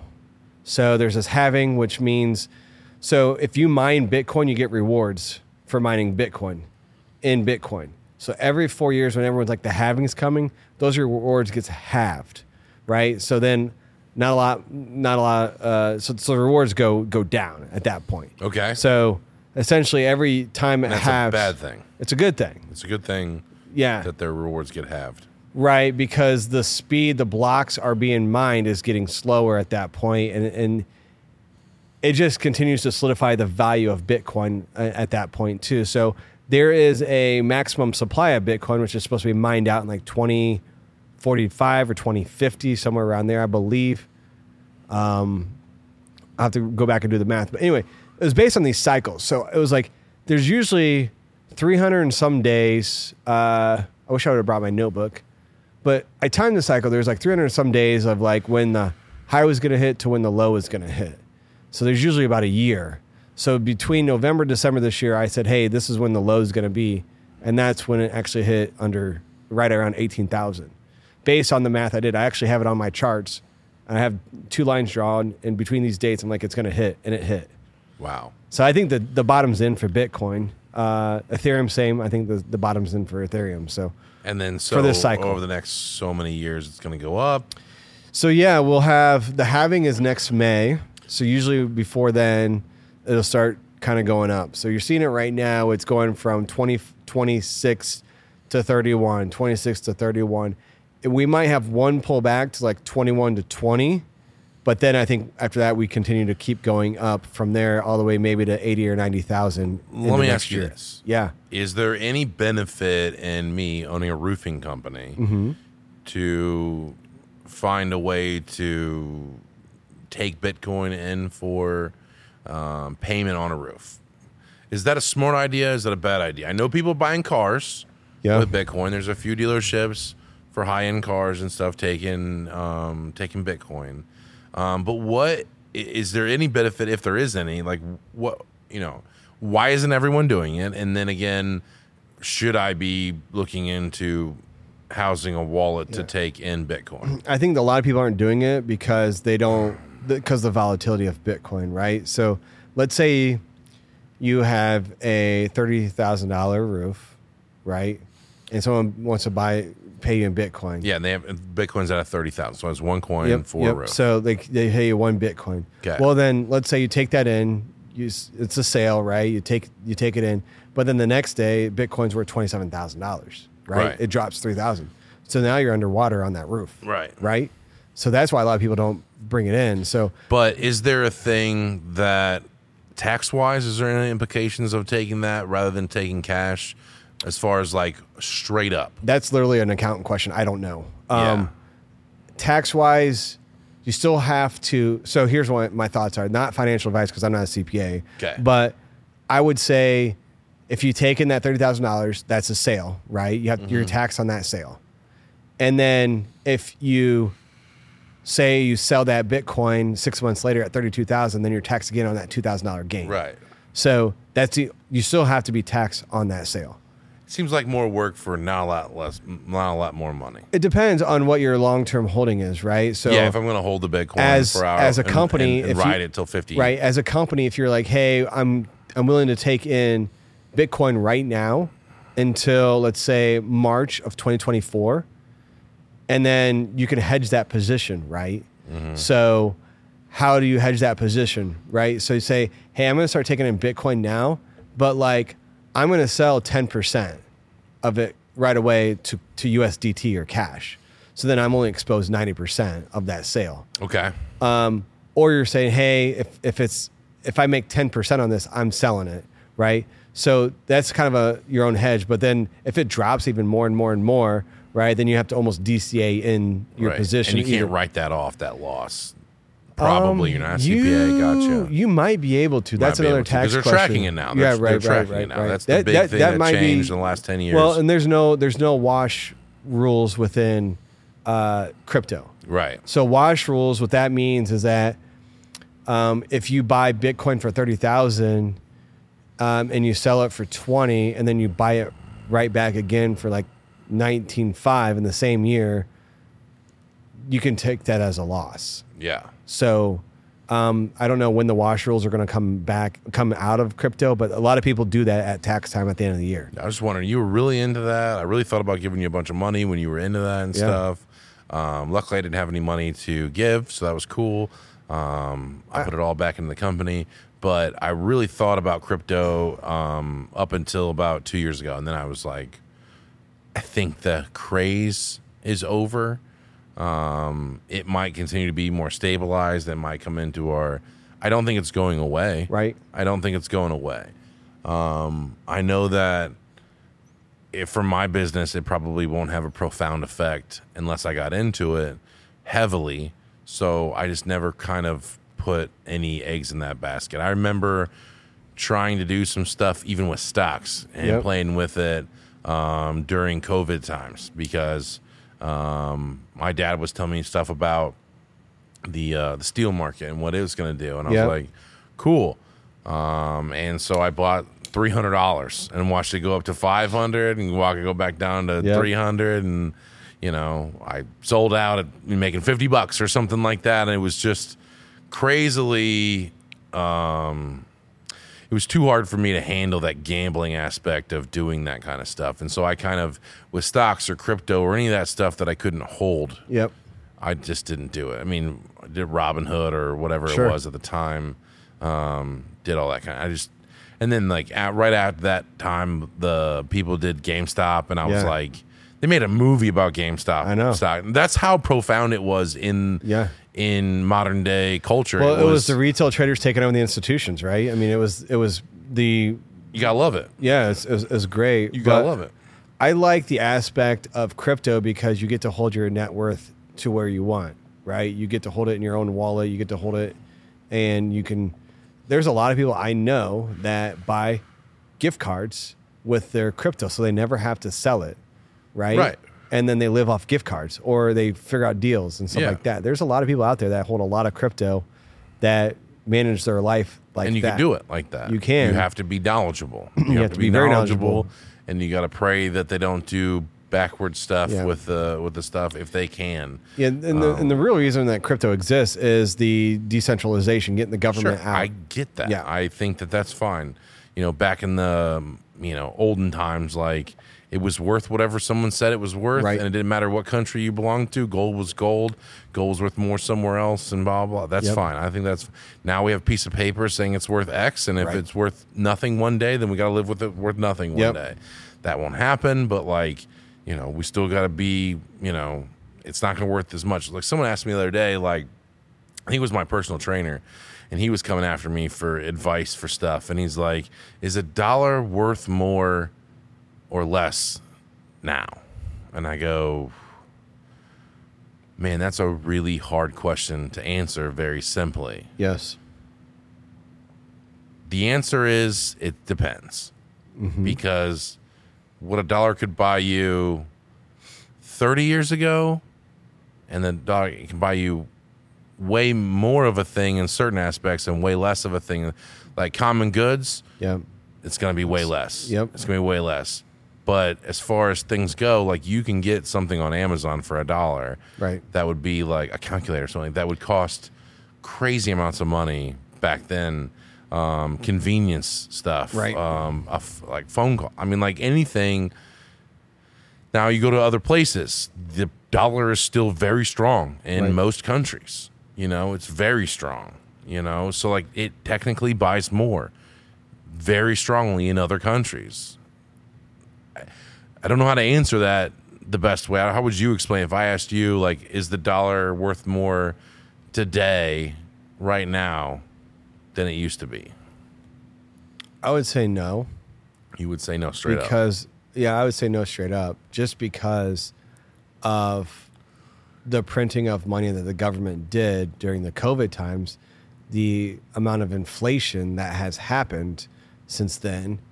Um, the dollar is worth less now than it has been. You need more of that dollar for it to go a longer way. And so, in my opinion, if you're looking at U.S. goods and you're buying U.S., Which is primarily what he was asking about, but I was but let's say you go to Canada, right? Yeah. So the dollar is probably stronger in that country than it has been in the past. Correct. So that's a good way of looking at how is our currency doing against other world currencies. that's what I looked at it as. And- if you go to Chile, it's worth like 18 times what a dollar is worth. And like a lot of people n- don't understand that the US dollar is like the standard world currency. And kind of getting nervous about China making deals with Russia on using their currency. Russia is one of the biggest miners of Bitcoin, by the way. I don't know if you knew that because it I gets it was. cold up Oh there. yeah, it's good for it's good for energy and Yeah. stuff like that. And so um, I still think there's a way to cryptocurrency in general uh, to overtake USD or uh, currency right now. You think so? You I do. think that maybe one day we could be looking at a different thing than the dollar I do. as being the primary currency. Because there's nothing that backs the dollar right now. Good faith in the government, Good faith in the government and some minor fractional amount in gold. barely, and it, there- it hasn't been backed by gold since like the 70s or 80s. Even fractionally, like I have to go back and do my research, Yeah. but I I don't think so. Whereas Bitcoin, you can make transfer from wherever to wherever, and I would say Bitcoin's like the gold, right? And Ethereum is like the dollar, um, because Bitcoin holds the value of cryptocurrency. People are like, "What's cryptocurrency at today?" You look at Bitcoin is the Standard, first thing. yeah. It's the standard, It's the standard. I right? agree. And it costs a little bit more to do a transaction on their ecosystem gas. Yeah. yeah, gas and stuff like that. Um, but when when like right NFTs, they're starting to do NFTs on Bitcoin. So when you do NFTs on Bitcoin, you inscribe it on Bitcoin like a Satoshi. Yeah. Right. And it costs more money to put an NFT on Bitcoin than it does like an Ethereum blockchain. But it's when it's there, it's there. So like people are inscribing big NFTs on one of the first mined blocks of Bitcoin. Like how crazy is that? You can actually track that throughout and stuff like that. So that's where the value of Bitcoin comes in. Is like the people that are serious about this, they're going to look at Bitcoin. Yeah. Bitcoin maxis. I tried to explain NFTs. Yeah. Um, I went to a uh, course. Um, I was part of a group called the Circle Group in um, for Sam Taggart. He's a door to door specialist. Great dude. Um, still talk to him every now and then. And uh, he had a class where he had a dude that left this giant company Yeah. and went and started doing NFTs and stuff and made way more money doing NFTs. Yeah. We're talking to dude get paid like millions of dollars a year, and then he goes and makes way more money in NFTs. Right. And he went through this long dissertation. And he's like, everyone got it? And I was like, I don't know what the fuck you're talking about, buddy. And because I was an idiot, you know, everyone Yeah. else was younger and, and more hip to it and, Sure. and things. And so I had Sam explain it to me. It was way easier in like the NFT process, like being part of And he had an NFT for the group that was coming out. And you pay $10,000 to be a part of the group and Yep. you get an NFT Yep. and you get a marker for that or Right. whatever. And there's only so many spots. Yep. It's called 30. And of those spots, it was like a golf course membership. Yeah. So when we look at NFTs on Ethereum, um, they're done with smart contracts and they're hosted on like an AWS server and things like that. They're not really inscribed on any blocks on the blockchain. So that's how it differs from Bitcoin. So that's why when you saw Ethereum NFTs, you saw it was easier to get a project launched on the blockchain. The gas fees were a little bit cheaper. And so you had a lot more ruggers in the Ethereum space. So with Bitcoin now going to NFTs, that's where I think you keep the ruggers and the spammers out of the space. Um, and a lot of people like that joined NFTs and with Ethereum have kind of gone away because they made their money or they lost all their money. And now we're going to see the real true projects uh, shine within the Ethereum blockchain. The few things I want to ask you one is uh, like what do you see in my industry uh, or my business? You've had like an outside perspective into what I do, Yeah. and I've had a lot of people besides the banker um, on here that has had an outside perspective of what I do. What do you think that we do well? What we don't do well? What makes us different? Any of that kind of stuff that you've seen over the years. I'm not looking to get stroked, but I'm also Yeah. wanting to get to people like an outside perspective of like, yeah, we're friends, but Yeah. you're completely before two months ago had nothing to do with Perfect Steel. No, I didn't. I was just a customer, and because we bought from you because it's a good product, and we the lifetime warranty and stuff like that, and so, um, and I felt like it increased the value of our house. That's why we bought it. Um, from an outside perspective, what you do well, um, you pay your people really well. So. Um, the salespeople get paid really well here. The canvassers get paid well here. I mean, you got to work for it, right? Yeah. But you, uh, as a company, reward hard work. Um, I also do like that you're not afraid to take risks within your company. Um, negatively, probably like you trying to bring roofing in house and not knowing the cost of that. I think is was was a negative. Um, I think just in general, uh, not knowing cost on paper is kind of like, hey, that, that's why I'm here. I understand that. Um, I think uh, you keep a good group of people around. Like um, you got a lot of good key employees you take care of, The key employees are are everything. right? And you treat people like family. Yeah, here. we do. Um, even I've not seen you hire someone yet from day one and like how you treat them, but like people who are kind of newer, you just you you go all the way to do things. So like it's when Austin says like it's a family around here, it's a freaking family, man. Like you get invited to things, you go do stuff as a team, you put in the hard work to make sure there's that camaraderie, and a lot of people don't leave. Like, yeah, you did maybe 200 W twos last year, but you also had you know one of your best years, um, and a lot of that's just people not liking what they do and can't handle. I'm moving on. This is a stepping Yeah. stone. Some of these positions is definitely stepping stones. I don't I don't take it as a negative. When you want to get into canvassing, that should be a stepping stone for you most Yeah. of the time. Unless you're really good at it, it should be a stepping stone. And I, I would say um, another good thing you do is like, even then from when I was a customer, right? I remember I texted you or called you and said, "Hey, man, the subcontractor that did the roof, like, there's just debris everywhere." And that guy was out like the next day picking stuff up in our yard. Like, if something's not done right, you're gonna make it right. Yeah. So um, you give opportunity to people in the business to whereas if they want to do something, they have an idea, they you let them run with it. Mm-hmm. Um, sometimes that could be a fault because sometimes you don't know a price put on that. Sure. But I'll give you an example of that the other day that had happened. Um, we were in a house, um, elderly gentleman um, wanted a roof, wanted our roof, uh, needed to make it happen, one of those deals, and uh, he didn't have the the cashola. He just didn't have it. Um, so he's like, "Can I give you 10k?" It was like a thirty thousand dollar roof. He's like, "Can I give you 10k in this Nova, this Yeah. Chevy Nova, 1970 Nova SS? Yeah. not in good nick." yeah, not in great nick. But I did a quick thing, and I'm like, ah, man, it could be you know ten to fifteen thousand bucks, whatever, and and I and I took it on on trade. This could be a win for me if I fix it up, put five ten thousand dollars in, it, Right. worth fifty thousand dollars, Right. I make money. It could be an absolute loss depending on you know how it goes. But Yeah. I like that I try stuff to meet people where they're at, um, and not be so cutthroat and be like, nah, it's this or the highway. I like to give people a chance to get my product. A lot of cust- a lot of other competitors they do credit pulls on people before they go out, and I think that it's an American product, and I think it gives all Americans a shot at fucking doing it. Yeah. I mean, our requirements for you to, for us to come out is you just have to have income. Yep. like it's fine. I don't care if it's ten dollars a week or whatever. Like, we'll just you know you must have some kind Yeah. of income, whether Social Security, or disability, something. You must have some kind of income and uh, credit checks are now because we've had people before that have you know marginalized credit, um, but to pay cash for the roof because they've used their credit so heavily and they don't have any more credit to use. And I think that a lot of comp- they won't have that. We'll we'll hear stories of where the competitors won't come out, Right.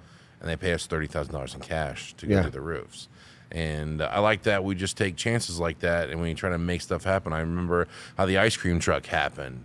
Um, is where a guy just wanted to get rid of his camper. Basically, it was a you know a shuttle bus, and he just wanted to get rid of it. Yeah. And uh, we built it into the cost, and we bought it, and like a thousand bucks. I put six grand in it. Now it's an ice cream truck, and we're giving away free ice cream. You know, and it's been a cool thing. Yeah, that's the other thing you do is you're not afraid to like adapt to what's needed. And whereas other people in the industry might be like, "Oh, I'm not going to go give away a car," or "Oh, I'm not going to go post on social media." Oh, I'm not going to go give free stuff away for leads. Whereas you're like, "Hey, I see people doing this in other industries. I'm going to go try it." Yeah, Like it must be working for somebody. So for me, like I'm learning digital marketing, right? Because I, for my consulting company, I'm like, hey, I want to reach other people outside of Fort Wayne or, you know, where I'm at. So I'm learning how to be present on social media more. This will help. Yeah, this Yeah. is this helps, but like that's how you reach people now. Is like you got to do stuff out of the Yeah. out of the box. The the So common think th- pay that- Google, pay Yeah. pay the internet services, SEO stuff. That's going away. You still have to have a presence Right. on all these things, but I mean, it's so marginalized. Five hundred bucks a month is what I spend on those things. Like it's nothing. To meet people at their door, meet them in their neighborhoods, meet them wherever they are on whatever turf they decide to be on. That's where I'm going to be. So if it's TikTok, I'll be on TikTok. If it's Right. going to be on Facebook, I'll be on Facebook. Right. I don't care. You know, whatever their whatever the medium new medium is, that's what I'll be. Like ten years ago, it was HomeAdvisor and Angie's List. Yeah. If you weren't on those things, then you weren't going to make any money. Right. And you know, since then, it's become a lot more cutthroat in those industries. They get blown out. Yeah. And so the people find new ways to do stuff. And so I like to follow those things. I remember being on the internet and seeing 8880 or something like that, some t-shirt company that were giving away Lamborghinis and stuff like that for nothing and $60,000 in cash. And I'm like, man, they're selling fucking t-shirts. Do you do you remember the Diesel Bros?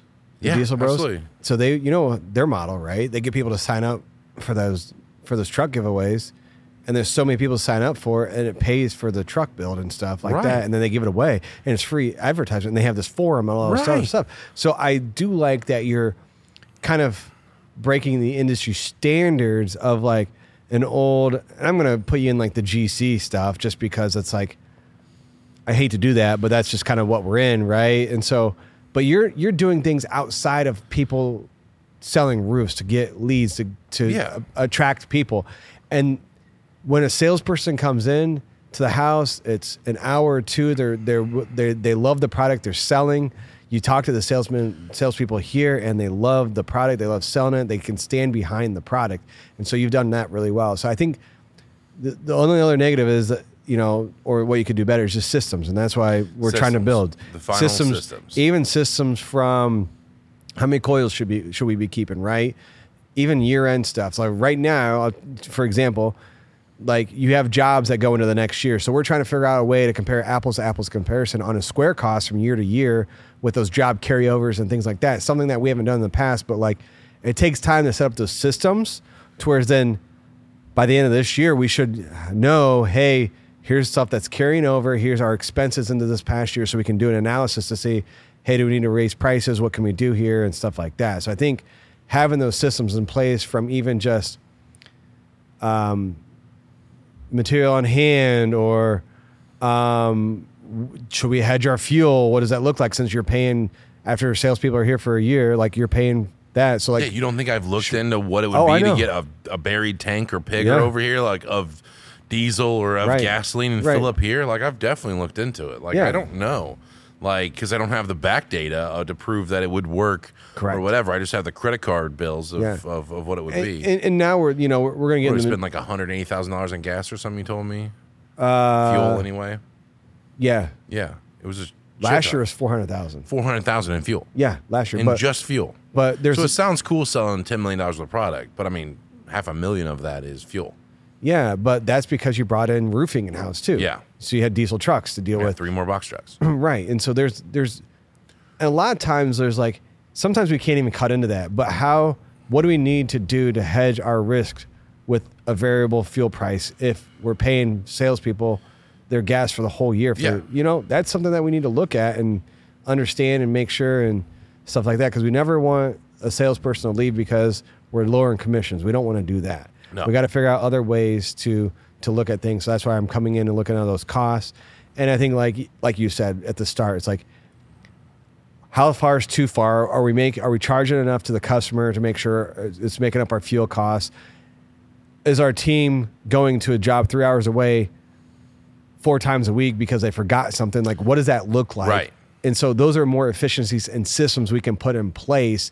But it's then then the people need to follow the system for it to, to go in. And that's Yeah, I and think that like in a podcast in a month or two, when we have some more of this stuff figured Yeah. out, it'd be super cool to come back on here and be like, "These are five things." Let's put it like five things, Yeah. like that we're gonna come back in like two or three months, um, towards the end of the year, and we go back in here. These are five things that Pedersen found that Yeah. you know could be uh, a factor in either cost savings for the customer, cost savings for us, Yep. um, all the way around. You know, um, I think that's a huge. I had a guy ask me today that was looking at the building, uh, Dragon. I think I mentioned him earlier, but um, he came and looked at some stuff because he's got he makes manufactured buildings, and and he was like, uh, well, how many metal dumpsters do you go through?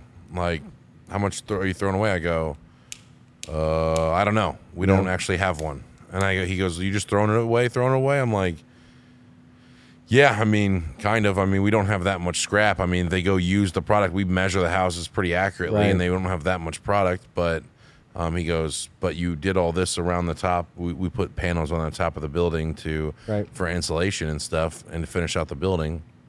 And he's like, "What are you gonna do with the rest?" And I go, "I don't know, probably um, take it to one of those restores or something like that, and get a tax credit for it, um, or I will scrap it or Yeah. whatever, which will be worth X." And he goes, "Can't believe that you don't have like a process in, in place for all this stuff, Yep. and have a cost per month of like how much you're." I was like, "I have no idea." This it's, it's coming. three years of Yeah. just holding on to like when customers cancel and I have 30 squares of material, thousands of feet of metal that I don't use. Right. They pay for it. They pay a cancellation fee of you know anywhere between three and six thousand dollars. So I mean it's paid for. Yep. Um, but then could we be capitalizing on that at all? Right. You know we can't cut it down. Always it's sometimes more labor intensive to go take panels that are 18 foot and make them all 14 foot or Yep. 14.5 or 14.1 Right. um, and make them look really nice. So we just make more panels because that's what the customer wants. Right. And so, like, we should have a system in place for what happens to all the extra. I mean, we probably have 10,000 feet of probably a couple coils worth of panels that we'll never use. What do we do with them? Right.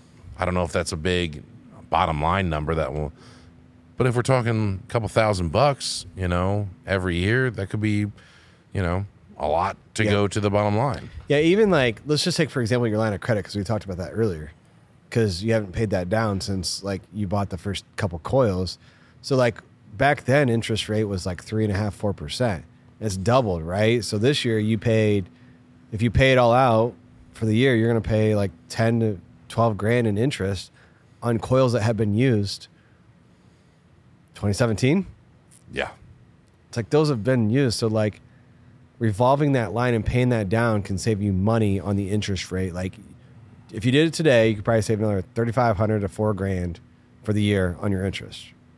That's that's money saved. Yeah, it's not negligible at all. If you find a couple four to ten thousand, you know, you only got to find five of those a year, right? For twenty Yeah. to fifty grand, ten for fifty to hundred grand. yeah, and it's like, do we buy way more gutter coils at once? Because Right. like I'm buying a pallet of them, three, I think they're five of them on a pallet at once. It makes sense to buy 20 pallets at one time. We're going to go through them. It's white gutters for most of the stuff. Does that make sense? And having people to look, having someone to look over that kind of stuff is really useful to me because like we're just kind of hand to mouth in it. Like we, we really want to run lean. We really don't want to have a whole bunch of waste, you know, around here and, and things get damaged when they sit around the factory and stuff like that. But like, what is the real? Can we put anything more to the bottom line? Can we make the customers? Can we be more efficient? Right. You know, should we buy in hotel rooms for the things that are two and a half hours away? Should we get in hotel rooms for the roofing guys? Will that Yep. make them? Is that a break even on gas and two hours there, two hours back every day? Yep. You know that kind of stuff. And you really can't do that if you're not. If that's not your forte, there's nothing wrong with saying that. I I have never bashfully been like, dude, you don't need to look at that because I already have that under control. I, I know that I don't. I know that I haven't looked at those things, and I won't be able to look at them correctly because I didn't have you know the uh, the training and I didn't I, have the I schooling. love I love figuring out problems, and I love creating spreadsheets that show the data. So, like for example, uh, my machine guy, he wanted to bring in a robot in house, but we did an analysis on efficiency and how much it's going to cost him, and it doesn't make sense. So we we did the math, and robots roughly are eighty percent efficient.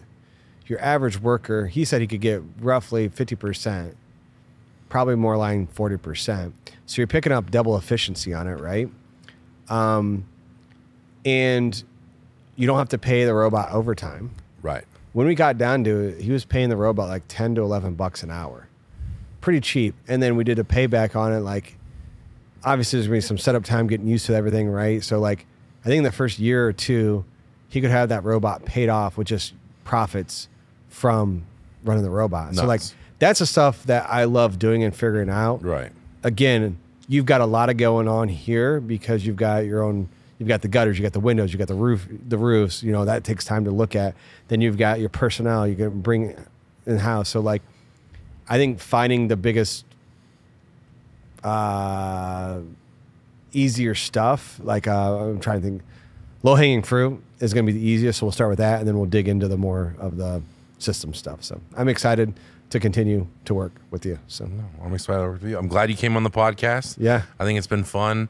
Um, sorry that we took so many breaks. Next time fine, I will dude. plan better okay. and we'll be more set up. Thank you for the amazing cigar. Um, it lasted What'd the you entire think? time. I thought it was smooth. I thought it didn't have like crazy amount of flavor or anything like that. Um, but I thought it was, I mean, really smooth. It smoked, it breathed really well. It's probably due to your humidification and stuff that you had it perfect. Um, but I thought it was a lot of hay hayish type. yeah, yeah, Yeah. drier but mellow, grassier notes. Would you pay four hundred dollars for this? No, I wouldn't either. Not, no, dude. I wouldn't either. Absolutely not. No, like I want to be real with you. Like I, I just wouldn't. It's a good cigar. I couldn't boast to my friends like, bro, I agree. like these are the best. Like if you smoke a Behike and you smoke this, which what I would assume, like you know, when you get into this caliber of things, is what I always compare it to. I'm like, it's a different ball game. I'd rather smoke a Behike though. I'd rather smoke a Behike. So um, I would agree with you. So Noah, you'll have to ask. He, he didn't like it. He he bought one off me. Well, he went in with me when I did the buy and stuff like that and stuff. I think he bought one or Yeah. two just to try it, and he smoked it like right away. It was probably better. Maybe. I, oh, see, usually I don't know. There's I've got, a certain time limit on cigars. I think I might have two left, so maybe we'll have to like do another like in two or three years. We'll have to smoke them or something.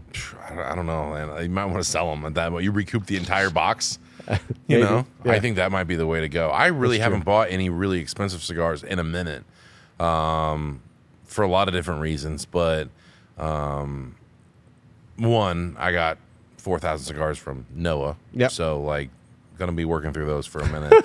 and then like, as far as everyday smokes, I mean, I smoke four cigars a day or something like that. So Do you? yeah. yeah, but they're the Principes and Yeah, yeah. stuff, real small ones. Lightest gauge, you know, Mm-hmm. that's still a cigar. You know, and uh it helps zen me. I think it's part of my personality at certain points now, like when I do an interview and things like that. Yeah. You know, I light one up and I get to know I get to relax and be in the moment with that person. Uh, be, I think that I get caught up in everything, putting out fires all day and, Yeah. and handling business that it's hard for me. So when I center myself with the cigar, it's not meditation per se, but like I get focused on that person. Like, "Hmm. all right, Pedersen, tell me about why you want to work here and Yeah, why you yeah. think you'd be good. And Yep. I'm in the zone. I'm not thinking about anything else than smoking the cigar and talking to you. Yep. And it, it it's helpful for me. Like it's really helpful. And like the other day, I found myself at two o'clock at home, which never happens. Yep. You know, in the in the afternoon. Yeah, right. And uh, I got on my computer. I started smoking a cigar in the barn, and I got so much stuff done because I'm just centered. I'm not here. There's not a bunch of you know stuff going on. Yep. You know, in the factory, there's no people dropping stuff or making product or asking me questions every three seconds or complaining. I'm like, I'm in my zone right now, smoking a cigar. Nobody else is home. I'm in it, Yep. and I really enjoy that part of cigars. I'm probably gonna get away with it, you know, not doing it, but like it, it's so easy to do it. Yeah. for me, and I really enjoy it. People ask me like, "Aren't you worried about dying?" I'm like, I'm not inhaling it. So at some point, I'm mitigating my effects, but you know, We're gonna die of something someday, right? Just That's- enjoy life while you're at it. That's true. That's a good one. We could end on that one. Be like, just enjoy your life. I agree with that. I You mean, know, you're not yeah. going to be able to take anything with you. No. So like, let's let's let's start there, Mm-hmm. and then it's all your culmination of all the memories you've ever had. So I would be more apt to make memories smoking cigars with people that I care about and people that are interesting, um, than uh, being a homebody and just going to sleep at six o'clock every night and Yep. you know waking up doing your job and dying early. I'd rather you know stay up late and have cool podcasts with cool people Yep. um, and get to know my employees better. This has been a really cool thing to get to know the people that I work with even better. Yeah. I mean, not Jimmy and Zach because obviously they're my best friends and stuff. Right. But even even like finding hidden talents, but like uh, Alan, um, one of my salespeople and stuff. Like we have a fairly new relationship where he's only worked for us like I think just just three months was up a couple days ago, and like just be able to get the nuanced perspective on his life. I mean, growing up, eh, you know, being the only black guy in fucking Idaho or wherever he was, and like Yeah. going in, being in. Uh, Church of Latter Day Saints and being Mormon and you know and doing all that stuff and telling me the ins and outs of that and like where he comes from the solar industry and like the ins and outs of that business like I don't have time during the day to have those long drawn out conversations all the time but I can do this in a podcast in such an effective way where I'm sitting here and go tell me for the next 10 minutes like what this new on the subject that you only know because Yeah. it happened in your life stuff and he could go on a tangent and I'm like bro, I would have never known that about you um, because like it's something that you know whenever you stay up late night drinking with your buddies and stuff like that there's only certain stuff that you talk about. Right. and when you're alone with some guy you don't really bring up like that kind of but a podcast brings out the best stuff because it's your stories. I like i went um last podcast i went on and on about when i worked at the recycling place in jacksonville I, that i loved. Yeah. you know, and I got really excited about it because that was my favorite job I've ever had, you know, and like that was something that if you talk to me for 20 times and we had long night, I still probably wouldn't bring it up. But a podcast brings out something that is a cool story and like Yep. your father stuff. I mean, we've been friends for years now. I've, besides, I knew your dad died, but like I don't really know what that meant to you, how Yeah. close you were. You don't know what people mean to each other, Right. In common conversation. I like that. I like that the roofers want to be on here, the canvassers want to be on here, the salespeople want to be on here, and they give them chance to shine. And hopefully, someone at home Yeah. finds some modium of uh, worth, you know, when they listen to this. Uh, I'm not doing it to get famous or not doing it to get for notoriety or uh, to even make money. I just want it to drive media. We'll get snippets of this and Sure. use it for our stuff. But like, I'm getting a lot out of it because now my time with people aren't wasted, or at least making some kind of content or something like that when we stay late at the factory and, Yeah, yeah. and, and talk. Yep. So I think it's been great. I'm glad that you like this is your first like you've done some podcasts and they've been great, but you do a lot of uh, on the computer webcam yeah, I, webcam. I, I've never done an in-person podcast. Yeah, this, this has been the first fun, one. dude. It's uh, yeah, I, I, I do. I host a podcast show that where I interview uh, ordinary people who became uh, who've become extraordinary traders okay. and understand their story before trading and how they found trading and and kind of how they made it in training and the lessons they learned along the way. So it's been really helpful and for me just to get to know people that had influenced me in trading and uh, I've got some influencers uh, that I've recorded. I'm waiting to release those until I get a little bit more content, but Okay. I've got a couple episodes out there. But it's been fun. Um, creating content is hard as well. So I don't think so, but this could be the worst content of all times. Like well, I don't you've got three cameras set up, good microphones, a nice lights and stuff. The normal person can't just go out and buy this. Yeah, stuff, everyone so. can get this. It's very, you Yeah. know, maybe not to this degree, Right. but you can you can do this. But I don't even know if this is going to be good content. Like I don't know. I think that the easygoing pace and the stuff. If they're looking for something to get out of every single podcast, they probably won't get it.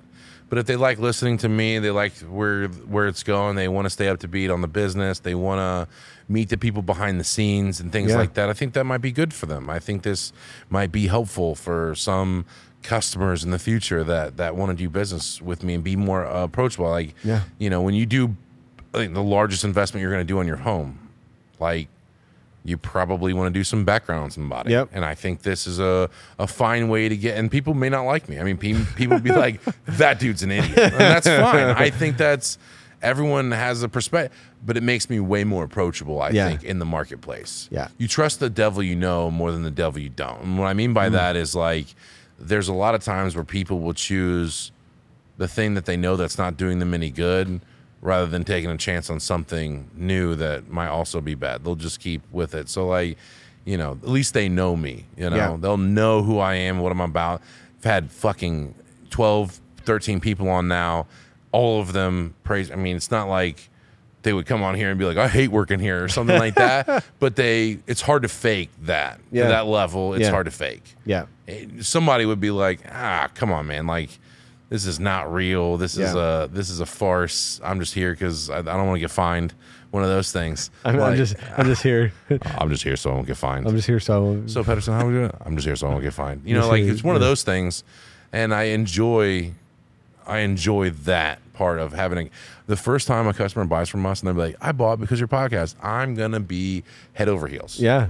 It's all gonna be worth it. I agree with that. It's only worth it. And I put my photographer, videographer to work, my editor to work, all that kind of stuff. I'm bringing all that stuff in house. Yep. He gets to work from home. I love all that. That's great. I love all that. And I hope that we get sponsors.